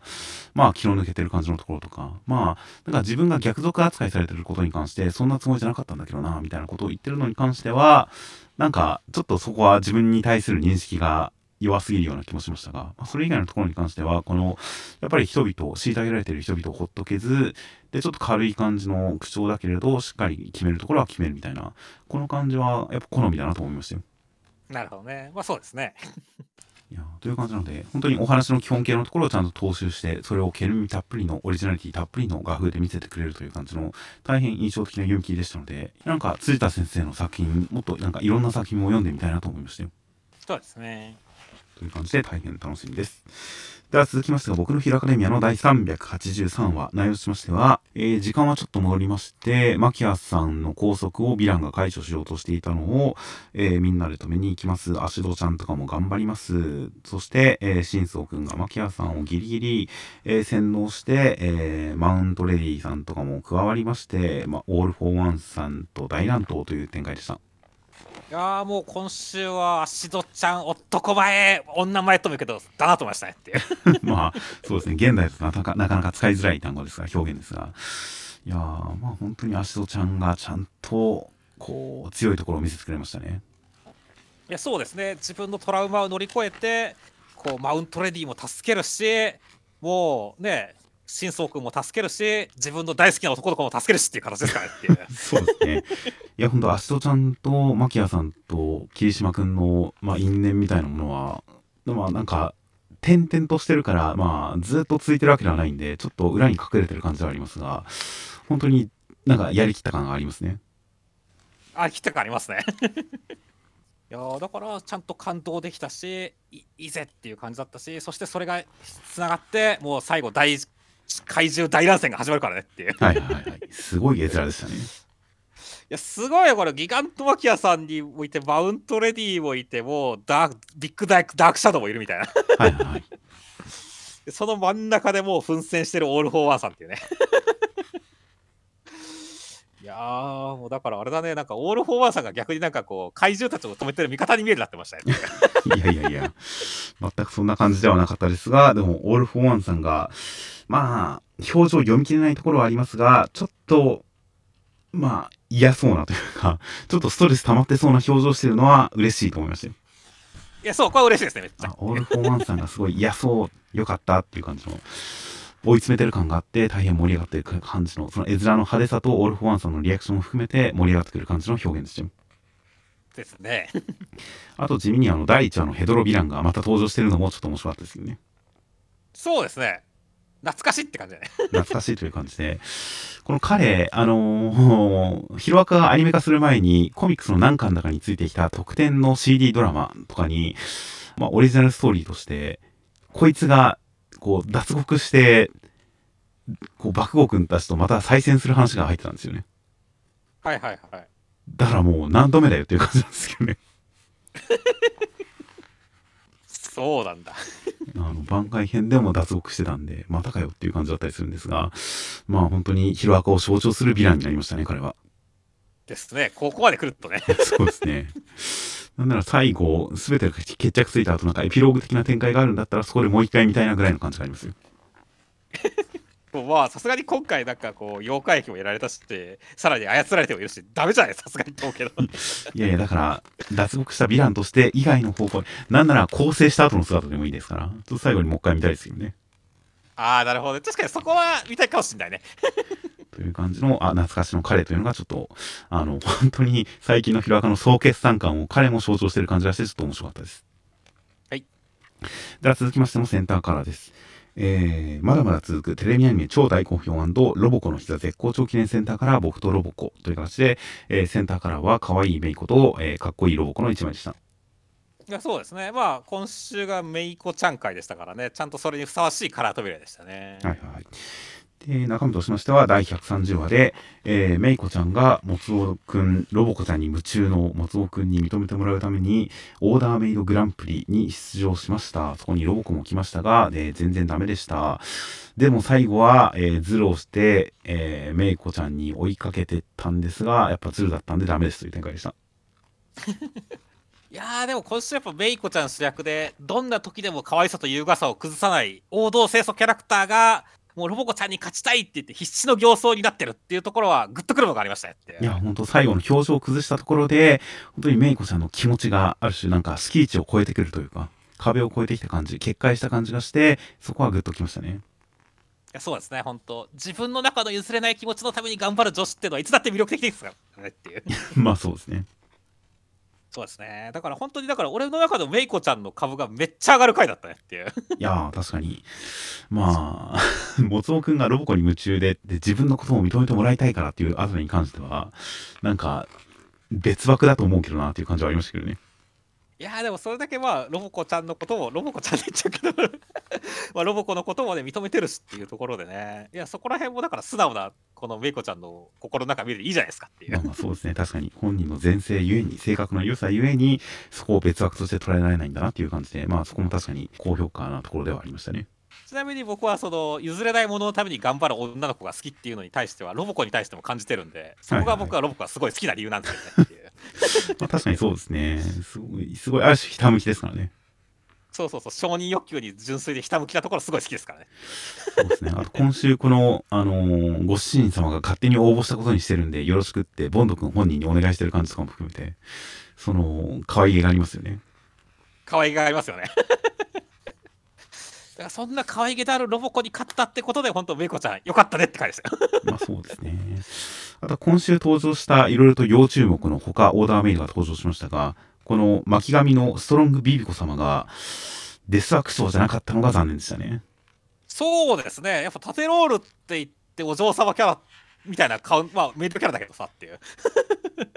縦ロールだとやっぱデスワークッチョ欲しいねって思いますそうなんですよ。だからここ、あの、確かに縦ロールのお嬢様顔をしてるんで、あの、デスワって言ってほしいけど、確かにメイドという属性を考えると、デスはふさわしくないのかな、じゃあ仕方ないかなという感じで納得したんですが、まあ、その辺で、まあ見た目のインパクトはあったんですが、そこから先、キャラクターが進んでいかなかったのはちょっともったいない感じもしたので、せっかくこれだけいろいろオーダーメイド登場してきたんで、いつかまた、なんか他の要注目選手も見たいですよね。そうですね。広げるような展開を見たいなとちょっと思いました。では続きましてが、マッシュルの第149話、内容としましては、えー、マッシュ君生き返るために大化の扉を、えー、ぶっ倒しました。逆に面白いんで生き返らせてもらうことになりましたが、筋トレしてから行くことにしました。そしてメリアドールさんが、イノセントゼロさんを止めようとするんですが、叶いませんでしたという展開でした。大化の扉の人、思ったより柔軟思考だったね。逆に面白いっていう。しかも人間が滅んだら、今後この扉に訪れる者がいなくなるから、じゃあ人間を救ってくれるなら生き返していいよという、すごい、なんか、納得でしたね。まあ、それに対してワッシュ君がねなんか力が欲しいとかではなくて 筋トレしてから戻ってもいいですかって言ってなんか力とかもらうんじゃないんかいっていう感じとかよかったよね まあそうですねここでって言ってますからねうんまあまあ精神と時の部屋みたいなところだからねこれはもう大パワーアップが期待できるなって思いますね。いや確かに復活した瞬間にすごいことになってそうで楽しみですね、うん、ただね戻ってくるためには66.6時間必要らしいんでっていう、メリアドロさん曰くっていうね、はいはいはい、今度今週メリアドロさん一瞬でやられてしまったんで、大丈夫か66.6時間っていうのはあるんですよね。この辺なんか時間魔法をうまいこと逆利用する感じで復活する展開もあるかなと期待してるんですけどわかんないですねわかんないですね。でもそうなってくるとなると、やっぱり、オチョアさんが活躍しそうな雰囲気もあるけどね。まあまあ、確かにありえますね。うん。一応ね、師匠のことも心配してますからね。はいはい。うん、だからちゃんとオチョアさんにも、ね、前世人の心は残ったんだと思いましたから そうですね、まあ、師匠って言ってるだけで別に駆け寄ったりはしないんですけどねまあね 両親の呵責によって何かしらしてくれるんじゃないかって気もしますからねはいはいはいというわけで本当にどうやってマシュ君を復活させる方が楽しみですね。まあそうですね。いや、という感じで、本当に66時間しのぐ展開もなくはないと思いますし、まあ時間魔法を使うんであれば、それを誰がどうやってやるのか、みたいな感じですごくこう爽快感のある展開というか、スカッと感のある展開になる可能性もありますし、すごくいろいろ楽しみですし、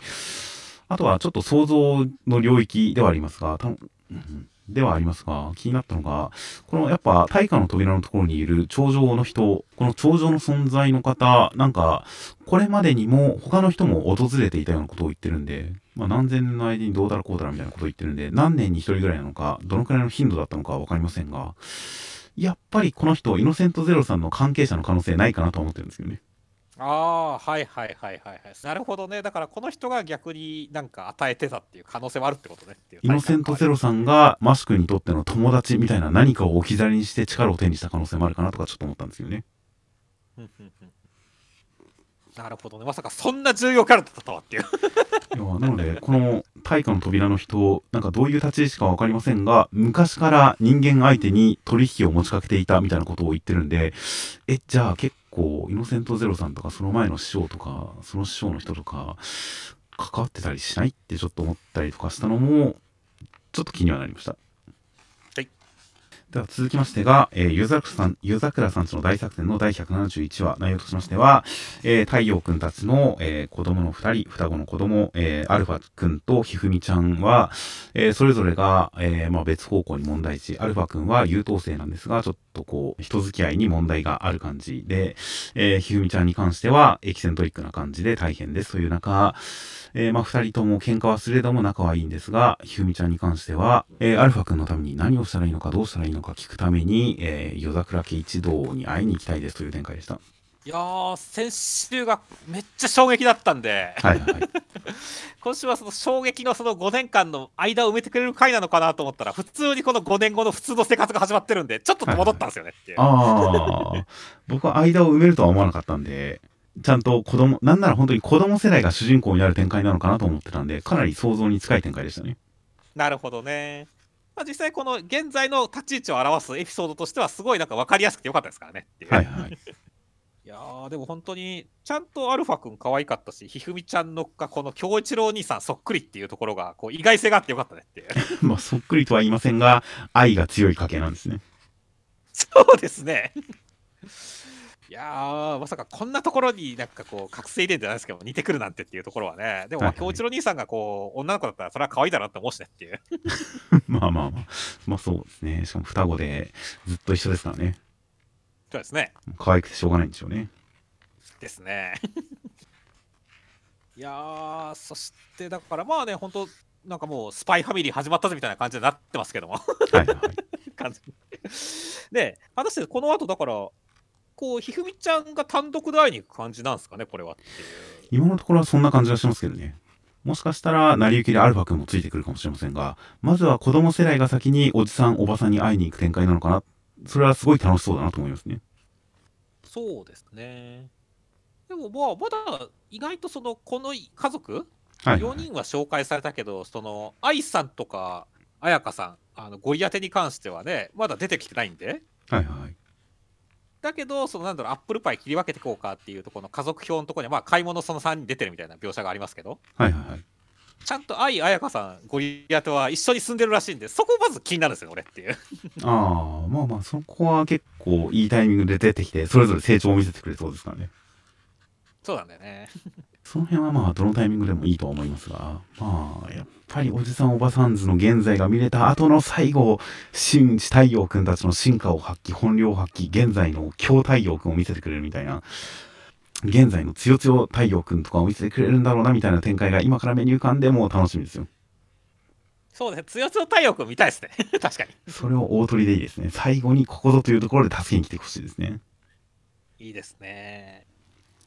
あとはね、夜桜家結構シルエット出てますけどね。いやー、なんかす、こう、心臓兄さんがちょっとなんかこう、ワイルドになってるというか、なんすか、この髪型みたいなところになってるんです そうなんですよね。他のキャラクターに関しては、こう、少なくともシルエットの段階ではそんなに違いがわかんない感じになってるんですが、心臓兄さんがなんか変なんですよね。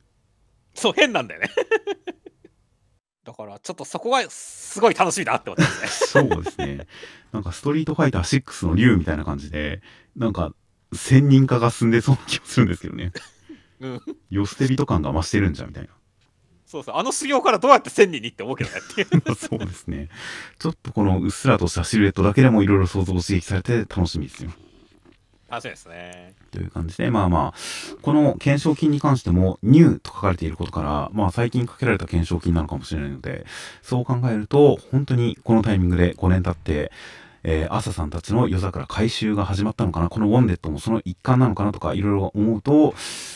まあ、このアルファちゃんの行動が一応ストーリーの開始地点ではありますが、朝さん側も何か始まってるのかなとか、いろいろと大変本当に楽しみになってきました。気になりますね。では続きましてが、逃げ上手の若君の第103話、内容としましては、えー、美馬ちゃんが、えー、潮の満ち引きを操ったりとか、台風を強めたりとか、ちょっと力を加えるような感じで、えー、時行くんたちに打撃を与えていきます。で、え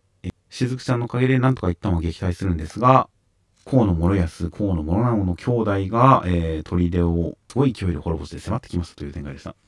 いやー、まずは今週は本当に血類を流しながら、こう、友達だと思ったのにって時行君を攻撃する美和ちゃんがすごい迫力でよかったと思いましたね。いや、本当ですね。なかなか、なんでしょうね。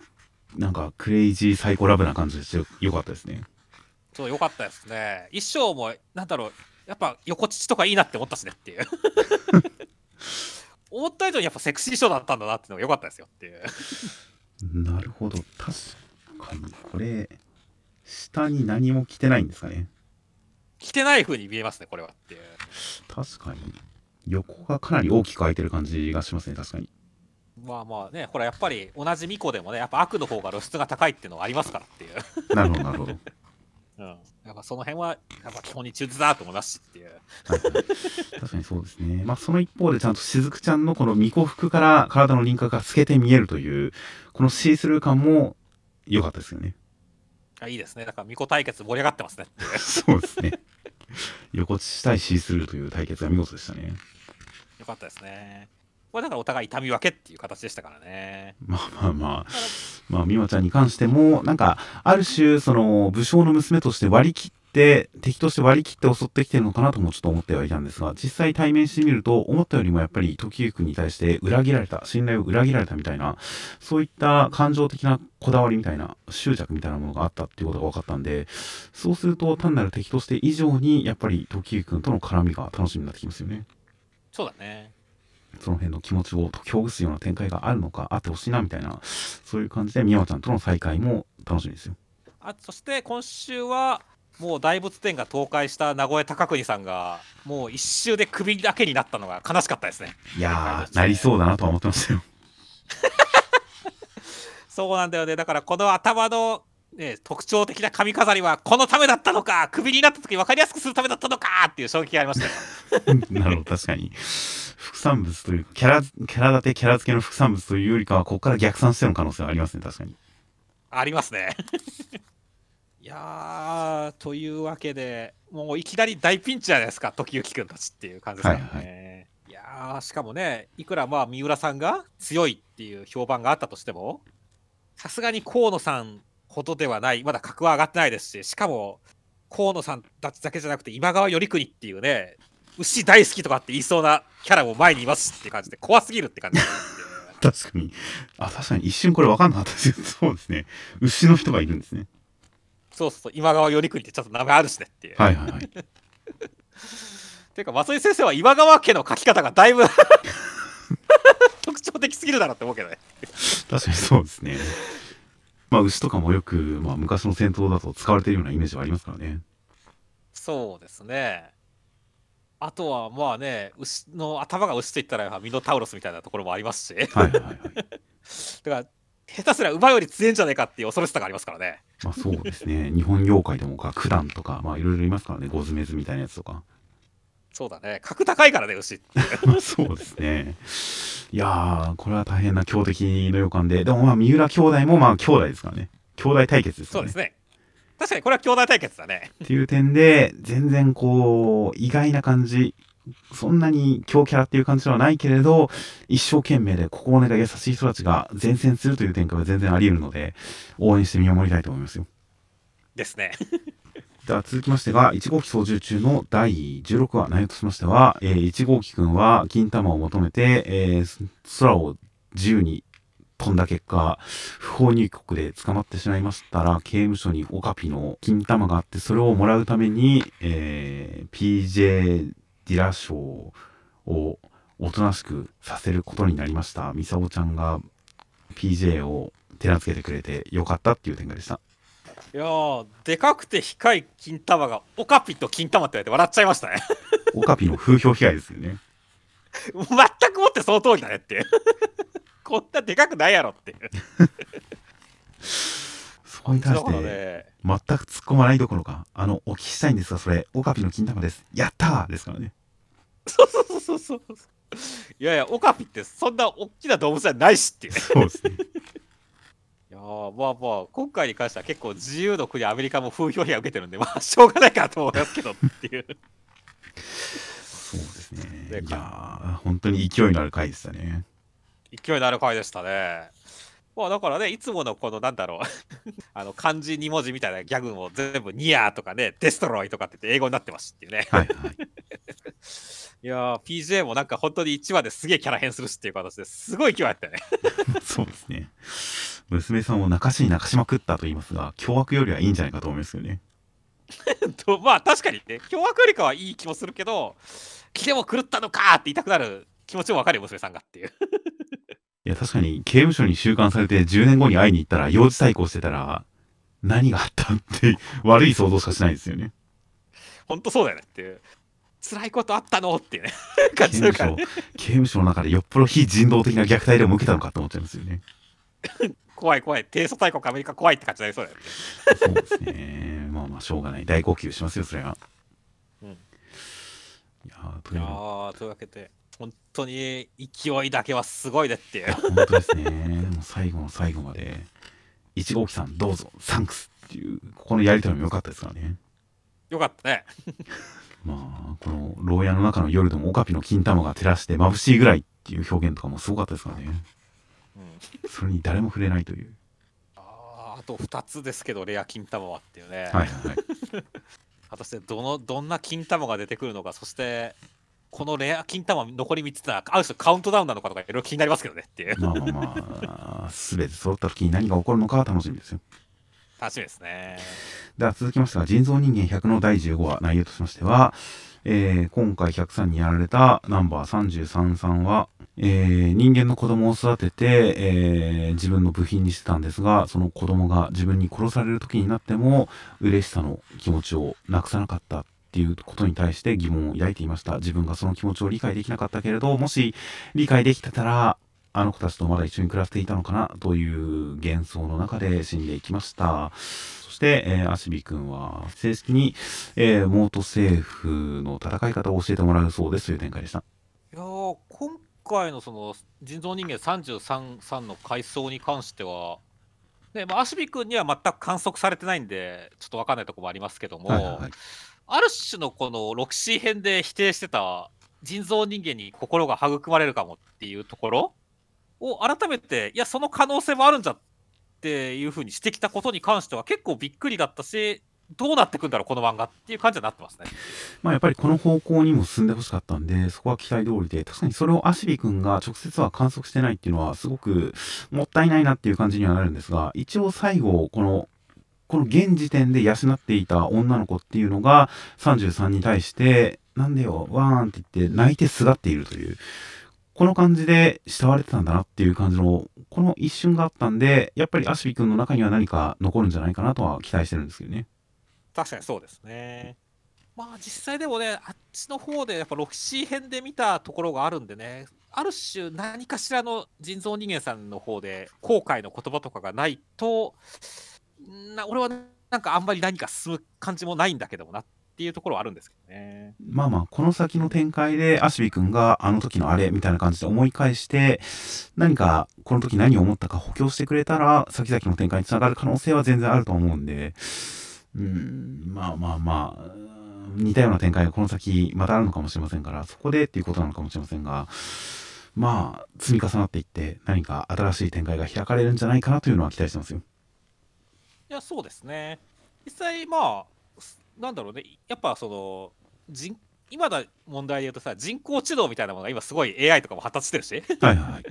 実際に AI は心は持つのかとかって、いまだにすごい議論されてるところではあったりしますけれども、はいはいはい。だからそういったところも含めて、本当、俺、この漫画があの人造人間っていうものに対して、心っていうものをどう扱うかっていうのに関しては、マジで興味があるんで。そのあたりのその育成っていうのは、すごい楽しみにしてるんですよね。まあそうですね。まあ個人的には人造人間に関しては、まあ心がある種未発達みたいな感じで、精神性の核のところに関しては、やっぱ人間的なものが最初からあると思ってているので、なのでそれが育まれ、最初はそれが自分をこう完璧な人間にしたい、捨てられたというトラウマを克服したいという方向性で動いてますが、それがだんだん時間が経っていけば、成長していけば、それとはまた別の、それよりも、先の願いを持ち得るっていうのは、まあ当然な気がするんで、なんでしょうね。人間性は元からある。ただそれが未成熟で限定的だったっていうのが、成長していく可能性は全然あると思っているので、なんかそこまで AI 的なものとは思ってないんですよね。はいはいはい。なるほどね。まあ、俺はちょっとやっぱ AI 的な、やっぱり効率値っていうみたいな。人間の心は理解しなくて、その完璧な人間になるっていう目標だけを与えられた AI みたいな印象で人造人間を見てたんで、はいはいはい。ね、まあだからそのあたりがもしかして変化するんだったらどうなのかなっていうのが興味があるっていう感じなんですね。まあそのあたりは本当にこのあたりの後の物語展開でいろいろ分かっていきそうでね、100さんも自分のことは何も知らないんだよって言ってますからねっていう。はいはいはい。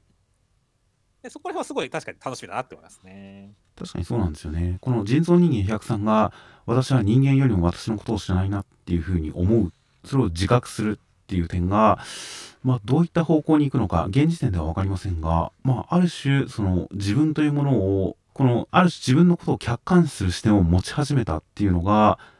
まあ精神性の成長の、まあ、兆しなのかなという感じもしますからね。そうですね。私っていうのはこうなんだな私っていうのはこうなのか私って何だろう私は何なんだろうっていうところまで疑問が進んでいくとやっぱりそれはこれまでとは違った人間性に発展していきそうな気もするんで、うん、この一コマ意外と先々重要なんじゃみたいな感じで何かすごい気になる感じの一コマでしたねそこもそうですねであとはね本当にあの俺たちの能力の秘密をって言ってるところがめちゃくちゃ気になりますねってヒューゴさん、はいはい、い。やついにあの超スピードの謎とかが解かれるのか一体なんだろうなってすごいワクワクしてますよ俺はって。いやそうですね。人造人間的ななんかなんか体に埋め込んでるんですかねなんか。そうだね。だから最初対立的なもんかと思ったけどこの流れだとやっぱなんか自分たちも改造してる感あるよねっていう。うん、可能性はありますよね。いやという感じなので果たして果たしてまあまあこのスチームパンク的でもないですがちょっとレトロな雰囲気のある SF テイストがどういった方向に行くのかも含めて大変楽しみですよ。ですね。では続きましてジャンプショートフロンティアです。不規則ダメ絶対。スタイリッシュスクールライフ読み切り15ページ。規律の規律。幸次郎先生という形で、えー、内容としましては、服装の乱れを注意されていたイリガさんという女子高生が、えー、ペナルティとして校内ボランティアに参加しろじゃないと退学って言われて、そのボランティア一緒にやるのが生徒会長のキリツくんでした。キリツくんでした。という形で、キリツくんが、えー、すごい真面目で人、人に好かれてるのを見て、で、えー、イリガさんはちょっと、あの、なんでこいつだけ？みたいな感じで、えー、ちょっかいかけるんですが、最終的にはキリツくんに惚れちゃいますという展開でした。まあ、勢いあって面白かったですけど ただ俺は本当、怪我を負わせたからって、婚姻届を出したところで、こいつやべえなっていうところがあって、ちょっとホラーじみてるなって思いました。まあそうですね。意外とそこに行くまでのところも、やややりすぎな感じは常にありますからね。そうですね。ただ逆に本当にだからさ怪我させたってことで婚姻届を出してくる男って逆にすげえ詐欺師っぽい怖って思ったんだよ。詐欺師。まあ確かにそうですね。ちょっとしかもこんなに婚姻届を大量に持ってるっていう時点でとサイコパス感がありますよねやっぱり。そうそうそう。なんだろうね。あの薬も過ぎれば毒になるじゃないですけどもねだから優しさも過ぎればこうねある種のこう怖さというかになっちゃうのかなっていうまあ教訓も含まれてたかもしれませんけどね。まあそうですね。なんか全て相手のために真面目にちゃんとやっているっていうのはともかくなんか結婚してやるのが相手のためって思ってるところがすごい独善的な感じがして急に怖くなりますよね。そうですねあだからちょっとホラーだなって思いながら読んでたけどまあ最終的にイリーガさんがねあのちょっと惚れちゃう？はい、はい、みたいなところに関してはでもなんだろうある種こういうグイグイ来る男が好みのタイプいると思いますから。はい、はい、だからまあそこはある種納得したんですけどね。まあまあまあなんかキリス君のこの感じにマッチする人っていうのはまあ全然いてもおかしくないと思うんでそこは、まあ、そこに関してはまあ全然飲み込めましたし。でまあギャグとホラーはもともと紙一重ですからねまあそうですね。なのでまあ、キリス君のこの狂気感っていうのも、ちゃんと正しいツッコミを入れれば、すべてギャグとして回るっていうふうには思いますんで、まあ、なんかイーガさんにこの誘惑されて、えー、ひたすらボンの戦うキリス君みたいなところとかは、ちゃんとラブコメしてる感じがして、好印象だったんで、すごく読み心地のいい、雰囲気のいい読み切りでした。そうですね。まあ、本当にイリガさんはねこはこいつと付き合ったら絶対苦労するだろうなって思いましたね。まあそうですね。まあまあまあそのツッコミも含めて楽しんでくれたらいいなと思いますよ。はい。では続きましてが、えー、暗号学園のいろはの第17話内容としましてはえー、今日は1学期に一度の暗号で脳を休息させるレストレスレストレピーという形で、えー、暗号関係が全て禁止の休みの日となりました。いろはくん大変喜びまして、えー、どんなレクリエーションをするかということで、バームクーヘンを作ることに決まりました。みんなで作った結果、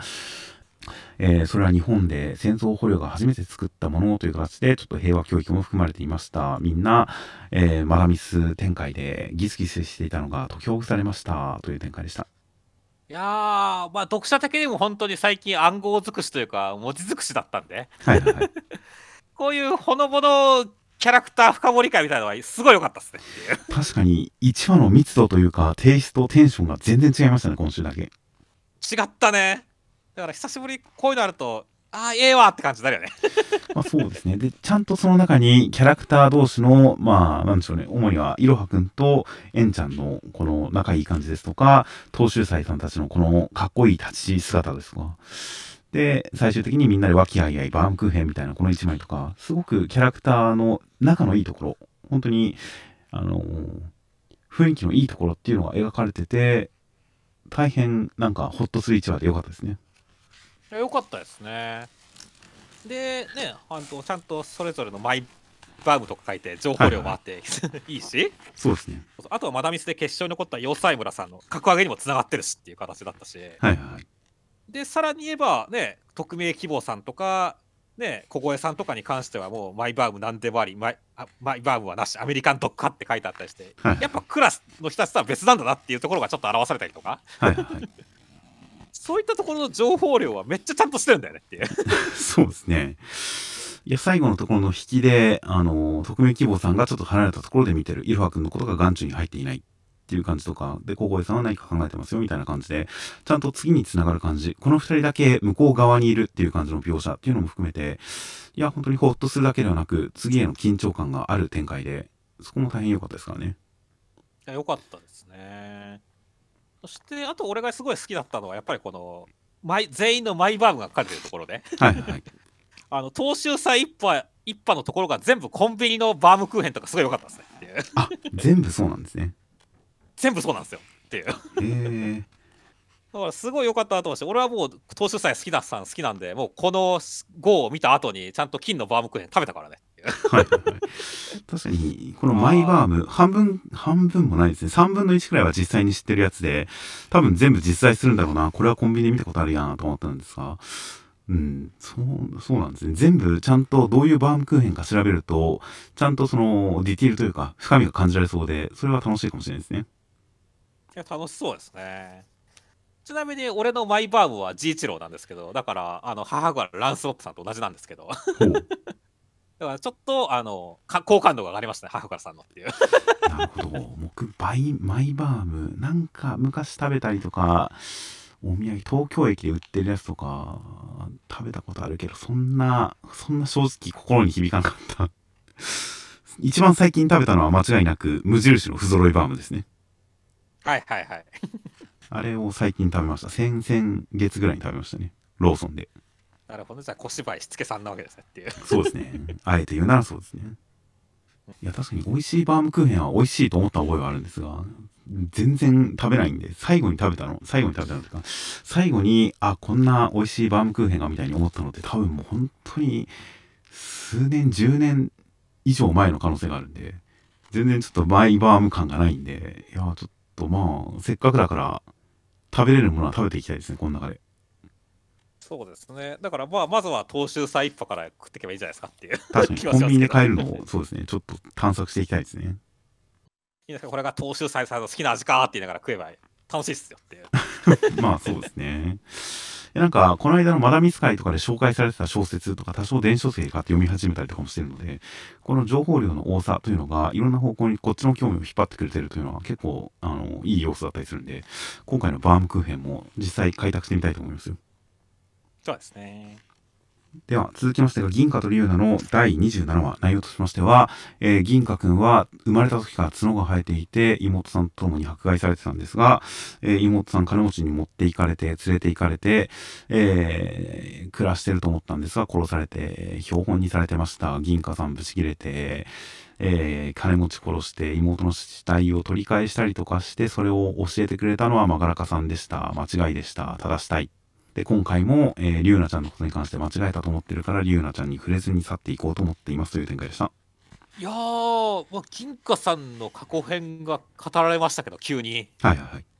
もう、なんだろう、マガラカさんまで関わってると思わなかったし、全然イメージと違う、もっと天才少年で、こう、活発な男だと思ったら全然違ったみたいなところがあったりして、かなりびっくりする回でしたね。いや、本当にこれで、ここから今の、もう、なんでしょうね、兄貴分的なキャラクターの気のいい銀貨さんになったっていうのが、よっぽど、こっから先いい代に恵まれたんですね。そういうことでしょうね。いやだからそのあたりも、まあ、ちょっと本当に、間どうなってんだろうとか気になるし、あとはマガラカさんがほんこの頃からなんだろうね、ある種、銀貨さんの体乗っ取ってやろうって画策したんだろうなっていうのは驚きだったと思いましたね。まあそうですね。まあまあ、マカラカさんの目的がもともとその、月？魔力の月っていうので、それのかけらが銀河さんの角になってるみたいなんで、まあ、それは狙っても当然だなとは思いますよね。そうですね。あだからまあいろいろね、こう、ああ、そうなんだっていうところではあったわけだけども、ああ、しかしこれがだからどうつながるのかって言ったら、まあね、ちょっと悲しい感じの方向に行っちゃったんで、ちょっとそこはすごい、まあ、残念というか、どうなっちゃうんだろうって感じになってますよね。まあそうですね。銀貨さんには本当、リュウナちゃんを救ってほしかった。リュウナちゃんも救いになってあげてほしかったんですが、ストレートにそこにはいかなかった感じなんで、これは逆にリュウナちゃんが一旦銀貨さんを救ってくれる展開なのかもしれないですね。そうですね。いやー、だから、でも、リュウナちゃんはあれかね、あの、アネモネさん、ちゃんとベレッタちゃんのこと覚えてるんだねって思いましたけど。そうですね。銀貨のことだけ忘れたんですね。そうだね。だから、もうあの思い出の中にも銀貨さんはいないっていうことなんだろうけどねっていう。はいはい。いやーでもそれはそれで逆にすごい切ないなって思いますけどね。まあ、ちょっと疎外感ありますよね。うん。いやーだから逆に本当どう、こっからどうやって銀貨さんが復活するんだろうっていうのが全く読めないんで、ちょっと、このままなんかこう、バッドエンドみたいな方向に進んでほしくないなって気持ちがめちゃくちゃあるんで、はいはい。自身はすごい気になりますね。まあそうですね。確かにバッドエンドになる可能性のある作品ではあるんで、ここまでのテイストも本当になんかダーク寄りな方向に方向にどんどん進んでいった感じがしますんで、なくはないなという感じで怖かったりするんですが、リュウナちゃん、まあ、なんとか、銀貨さんを救って、そして銀貨さんがリュウナちゃんを救ってくれる展開が来ることを本当に楽しみにしていますよ。そうですね。では続きましてが、大東京夢伝の第28話内容としましては、えー、まなかちゃんが学校に転入してきました。たぬきよさんも転入してきました。で、えー、幸せな日々が続きそうな感じだったんですが、東京に、えー、まあ、滞在集的なのがやってきまして、えー、ジンタさん、ピンチっていう展開でした。いやー、もう今週はもう学園ラブコメが始まったぜみたいなノリで見始めたら、急にラスボスらしき存在のが示唆され、一気に滞在集が出てきて、大ピンチみたいな感じですごいなんか、こう、高低差の激しい感じ。まあ、まなかさんが転入してきてほしいなっていうのはみんな言ってましたからね。そうですね。いやー、ついに希望が叶ったっていう展開からの、それがついえたっていう展開でしたね。うん。失う時が今日だったとしても何もおかしくないっていう、もうなんかこう、全読者にもこうなんか突きつけてくるような展開がシリアスだなと思いましたねっていう。そうですね。大東京ニム伝はいつ終わるか分かんないってことですからね。そうですね。これが現実、これが俺の人生だ、迎え撃つしかないっていう感じですかね、頑張っておっしゃってますよ、人宅には。まあ、そんなメタな視点では見ませんが、まあ、本当に大断言的な、まあ、素晴らしいクライマックスに向けて、このピンチを前振りに、カタルシス満載の大ハッピーな展開が来ることを期待していますよ。いや、そうですね、実際、なんだろう、今回の話に関しては、まあ、陣太さんのモノローグにもあるし、はい、結構その、もともとの家族っていうのがどうできてきたかみたいなところは、結構語らずにずっとちょっと匂わせみたいな感じでしかなかったじゃないですか。はいはい。だから結構この今回のエピソードに関しては主人公の欠落している部分に焦点を当てるっていった意味ではある種のこのこの物語漫画の根幹のテーマを扱うものになると思うんで俺ははいはい。そこはすごい楽しみにしてるんですけどねそうですね。まあまあ、そうですね。とりあえず展開に関しては本当にラブコメ感で、えー、なんでしょう、マルチヒロインハーレム感、そしてこの大東京感、東京の景色っていうのをかなり描く感じ、このゆりかもめの感じとか含めて、大変、こう、この作品に当初期待していたものがたくさんある1話だったので、それを延長線上に、こう、答えのあるような、そういう展開を楽しみにしたいと思いますよ。そうですねでは、えー最後に目次コメントとしまして、えー、では、センターカラー影の罪人、辻田先生、最近中川家、中川家さんにハマっています。ラジオも YouTube もすごい面白いです。という、もう読み切り掲載なのに、最近ハマっているものを語るというベテラン感がありますね。そうですねいやー、大変いいと思います。あとはそうですねワンピースの小田先生 WBC 見に行った世界レベルの超面白い試合にスタンドが揺れたすごかったっていうところはいはいはい。でやっぱ WBC、漫画家の人たちも楽しんだなっていう感じが伝わってくるコメントだったと思いましたねまあ、WBC、かなりプレミアムチケットだったみたいですが、まあ、まあまあ、小田先生レベルだったら、何かしらのスポンサー席ありそうですからね。ありそうですからね。まあ、普通に買った可能性も当然あるんですが、なるほど。小田先生も見に行ってたんですね。いやそうですね。もうだから結構やっぱ感動してくれたみたいです。やっぱその感動は絶対漫画に返ってくると思うんで。はい、はい。だからそこら辺はすごい楽しみだなと思いますし、いや、小田先生楽しんでくれてよかったと思いますよっていう。そうですね。で、そっからの、多分国内戦を見に行ったんだと思いますが、その後の本当に決勝トーナメントの展開、ツイッターでみんな漫画みたい、漫画みたいって言ってましたからね。そうだね。実際まあ俺もちゃんと見たのはまあ仕事もあったからあれだったけどねあの最初のやっぱ日本の時の大谷のところと最後の大谷のところはちゃんと見たけどっていう仕事したけど速報というかねあのスポーツナビで追っかけてたら9回で大谷登板させてこれは見なきゃって言って見に行ったからねなるほど。そこはちゃんと見た俺勝利の瞬間もっていう形でね僕はちゃんと準決勝、決勝あたりは、こう、移動中だったけど、ラジオで聞いて、最後の9回ぐらいは、ちゃんとテレビで見ましたね。はいはいはい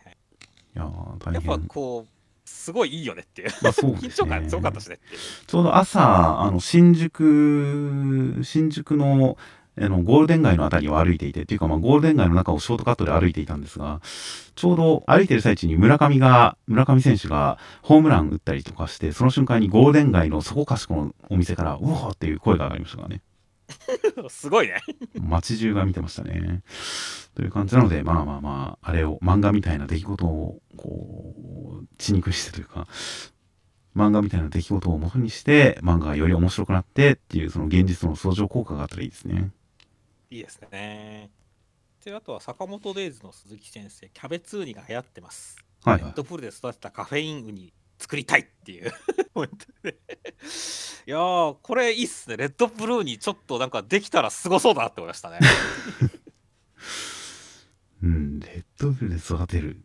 なんでしょうね。死ぬ気しかしないですよね。まあ死ぬ気しかしないけど、なんか成功したらなんかすごい、なんか勢力つきそうというか。なんかすごい味になりそうで、たなんか想像したことがない感じがして楽しみだなと思いましたね、これ。ま あそうですね。ちょっとずつならいけるかもしれないんで、ぜひじゃあ試してほしいですね。試してほしいですね。あとは、逃げ上手の若君、松井先生、風化前や消失前、再建前など、700年前の鎌倉を想像して補う作業は楽しいです。という形で。確かに、あのー鎌倉の大仏、野ざらしないですか。そうだよね。あの大仏殿って、なんか、想像しちゃいますよね。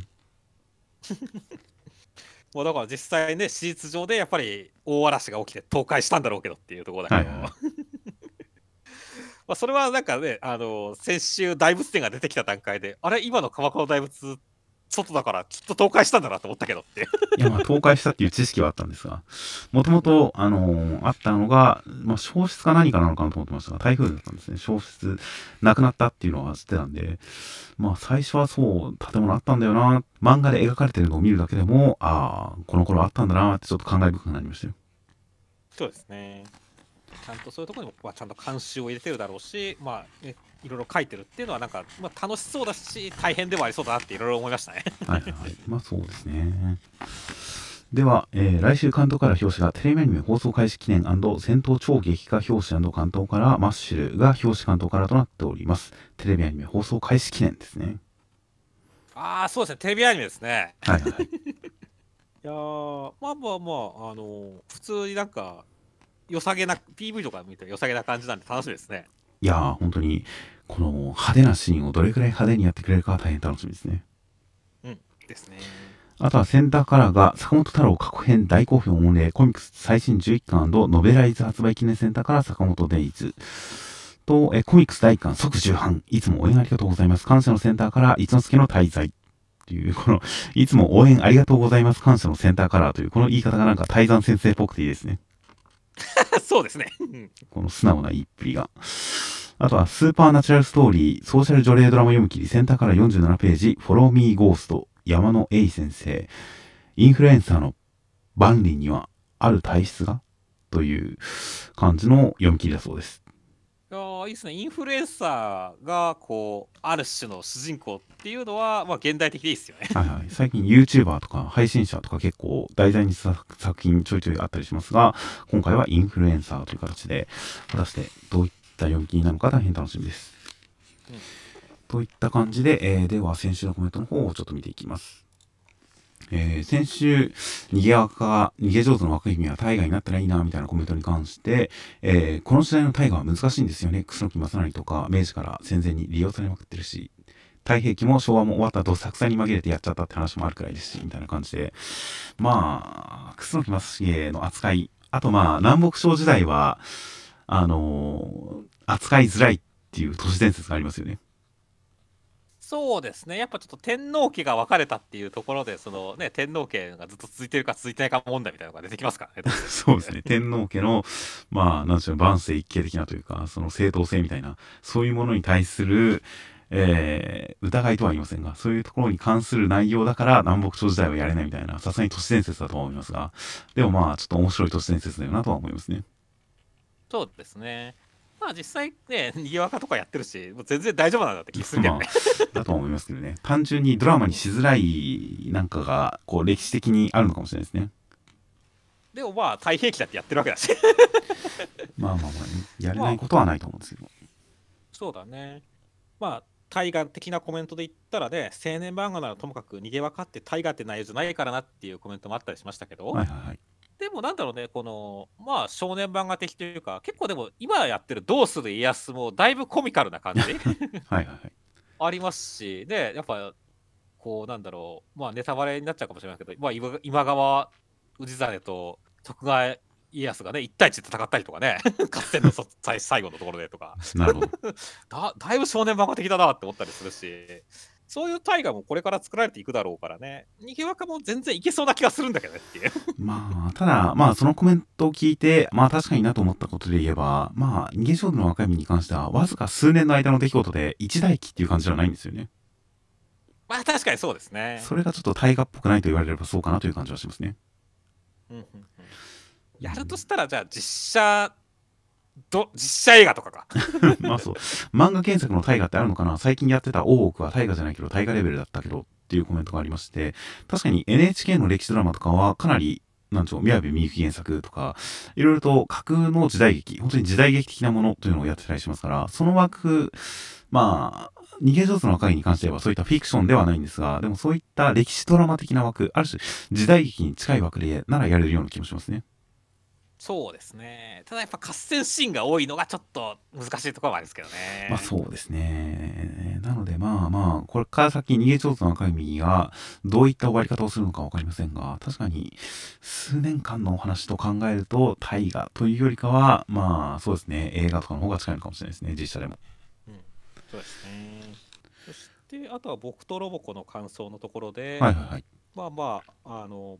ポップスターを歌ってることに対して泣いてる、なぜ編集者は泣いてるのかみたいなところに対して、はいはい。ビップスターとかが直撃世代なんじゃねっていうコメントでちょっと笑っちゃったんですよねっていう。懐かしいですね。懐かしいですね。まあ久々に笑ったみたいな感じですけど。まあでもなんだろうね、確かにそのポッビップスターが出てきた後はね、ポップスターの本家を聞いても、ビップスターがちょちょっと横にね、呪いのように続きまとうとこあったりしたからねっていう。はいはい。まあ、最近でもその呪いはだいぶ解けたなとちょっと思ったけどね。確かに本家の方がちゃんと残りますよね。残ったね。意最終的には外だったね。なんか、うん。なんか、ビップスターがこう常に横になるときは、10年後もビップスターが残っちゃうんじゃないかって気持ちもあったけど、意外とポップスター残ったね。いや、さすがですよ。さすが剣平井ですよさ。すが平井堅ですね。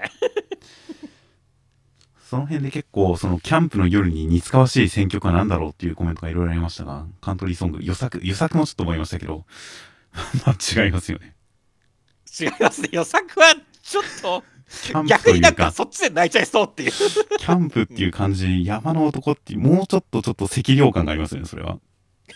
あるね、うん。あと、バンプの天体観測もちょっと、ポップすぎる気がしますけどね。そうですね。うーん、ちょっと山の男っていうところの男臭さにはつながんないよね、ちょっとっていう。そうですね。あと、サウンドオブミュージック。本当難しいよねこれサウンドオブミュージックは、ピクニックの曲ですからね、あれ。そうだね夜空で、夜空で、だ、でもなくはないか。キャンプファイヤーとかで歌ったら、馴染みますもんね。そうだねいやーだから本当山の男の選曲って難しいねっていうそうですね。なんかどっかの、あ民族音楽的な何かが近いのかもしれないですけどね、最終的には。うんうんうんいやー、すぐには出てきませんが、ちょっとポップソングとか、一般の、その、ミュージカル曲とかは難しいのかもしれないですね。ですねでも全然いいと思います。ポップスターでいいと思います。そうポップスターでなんか感動しそうだけど本当に そうですね。うんもう、あの環境で口笛で吹いたらどんな曲でも全然感動できますよ。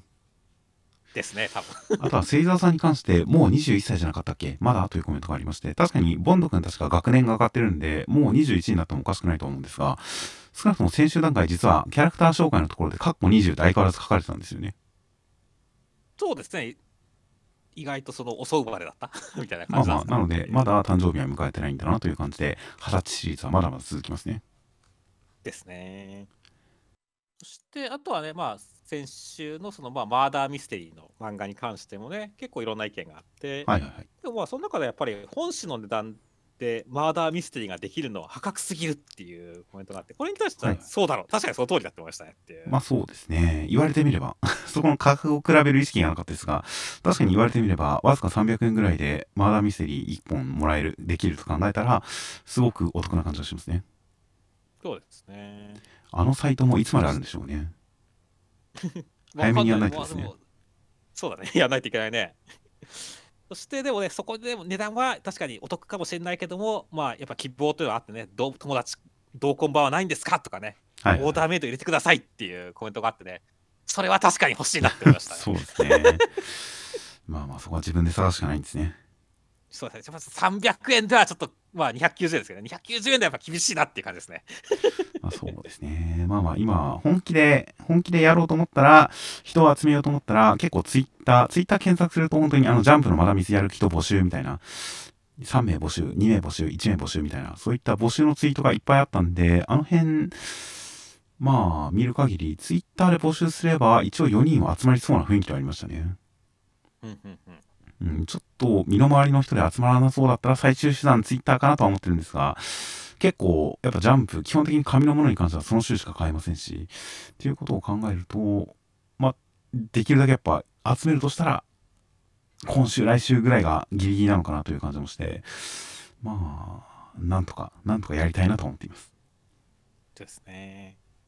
あとはま、ああの、マッシュルのところのコメントで、まあ、リコリコ見たのかな。まあ、リコリス、リコイルのことですけど。とかね、剥がれん、たがれん思ったっていうコメントがあって、はいはいはいまあ、やっぱりみんなその辺は思い出すよねっていう感じでしたね。まあそうですね。なんか、超常、超常世界というかなんでしょうね。異次元みたいなところで扉があってと思うと確かにハガレン感ありますよね。そうですね。して同じマッシュのところのコメントでは、もうシュークリームが食べられなくなって、クリームパンで我慢するマッシュ君かわいそうっていうコメントがあって。まあまあまあ、確かにね、そのシュークリームを捧げた以上はもうシュークリーム食えないマッシュ君が誕生するでしょうからね。つっいやー、それは確かにかわいそうだから、そうなったらでもね、こう、あの、真理の扉さんにはね、真理の扉じゃねえか、あの、まあ、大化の扉さんにはね、その、マガラカさんをね、倒すくらいの力を与えてほしいよねって思いましたね。いやー、シュークリーム、いや、あれ、生き返るための報酬って、懐に入ってるあのシュークリーム1個のことだと思うんですよね。まあ、そうだけどね。シュークリーム1個と命は同じくらいの価値ですよ、マスクにとっては。ああ、そっちか。やっぱシュークリーム食べられ食べる権利じゃないんだっていう。そうシュークリーム1個あげるから生き返らせてくださいってことですよ。なるほど、ずうずうしいですね。いやー、逆に面白いじゃないですか。まあ逆に面白いけどね。あとはもう先週は夜桜さんちの大作戦でもうみんなもうめちゃくちゃ驚いてるっていう感じでしたね。いはいはいはい。やーもうマジでビビったとか、まあここ1年で一番の衝撃展開だったかもしれないとかね、そういう感じでしたからねっていう。もう中には交尾したのかっていうこう涙目な感じのコメントもありましたからね。まあそうですね。子供の頃にドラゴンボールでご飯が生まれた時は何も思わなかったですが、本当にそういうことですからね。そういうことですからね。いや、まあまあまあ、正式に結婚してるんだからもう当然ですよ。ですね。そして、まあね、僕らも、ちょっとその感想とことか言ってましたけどね、そのまあまあ他の人たちも子供パートナーいるから子供生まれてる可能性もあるしっていうのに対して、はいはい。京一郎兄さんだけ家族で来てないとこだったら笑うっていうコメントがあって、確かにあの中で一番家族作ってたそうしたら京一郎兄さんだから、その展開ちょっと面白そうだと思いま確かに、異性の愛って、一応あの、えー、何でしたっけあの政府機関、長らく出てないですか？あそこに女性の友達はいましたけど、あんまり絡みないですからね、最近。そうですね、絡みないですからね。うん、確かに一番、こう、ちょっと交際相手がいなそうなのは、京一郎兄さんかもしれないですね。うんまあ、というわけで本当に夜桜さんちの5年後みんなどうなったか楽しみですねっていう、はいはいはい。そして、まあ、その子供展開から、まあ、あの鬼嫁伝のところでもあのもう3人と子供作っちゃえ修羅場っていうコメントがあったりしましたけど、はいはい。まあ、実際ね今週もたぬきよさんとかこう学園ハーレムっぽく来たしっていう形ではいはいはい。ハーレム展開してもいいんじゃないかなと思いますけどね鬼嫁そ伝うですね。子作りボンバーでいいと思いますよね。そうそうそう種付けボンバーでいいと思いますけどね種付けボンベだ。種付けボンバーでいいですよね。うんいやー、という感じで、もう本当に全てが解決してたら、子だくさんエンドでもいいですよ。いやいいと思いますね いやーという感じで、まあ確かに、大東京鬼嫁伝に関してはもう、ラブコメ展開が期待ですね。ですねという感じで、えー、という感じで、まあまあ他にもたくさんコメントいただきまして、大変大いにありがとうございます。うんありがとうございます。という感じで、えー、先週の広告が黒沢さん、ナインテラさん、トミーリーさん、笹田さんの4名の方から広告をいただきました。大変ありがとうございます。Thank you very much でございます 誠にありがとうございます。という形で、えー、では、えー、来週18号が4月、4月に入ります。4月3日の発売となっておりますね。お疲れ様でした。お疲れ様でした。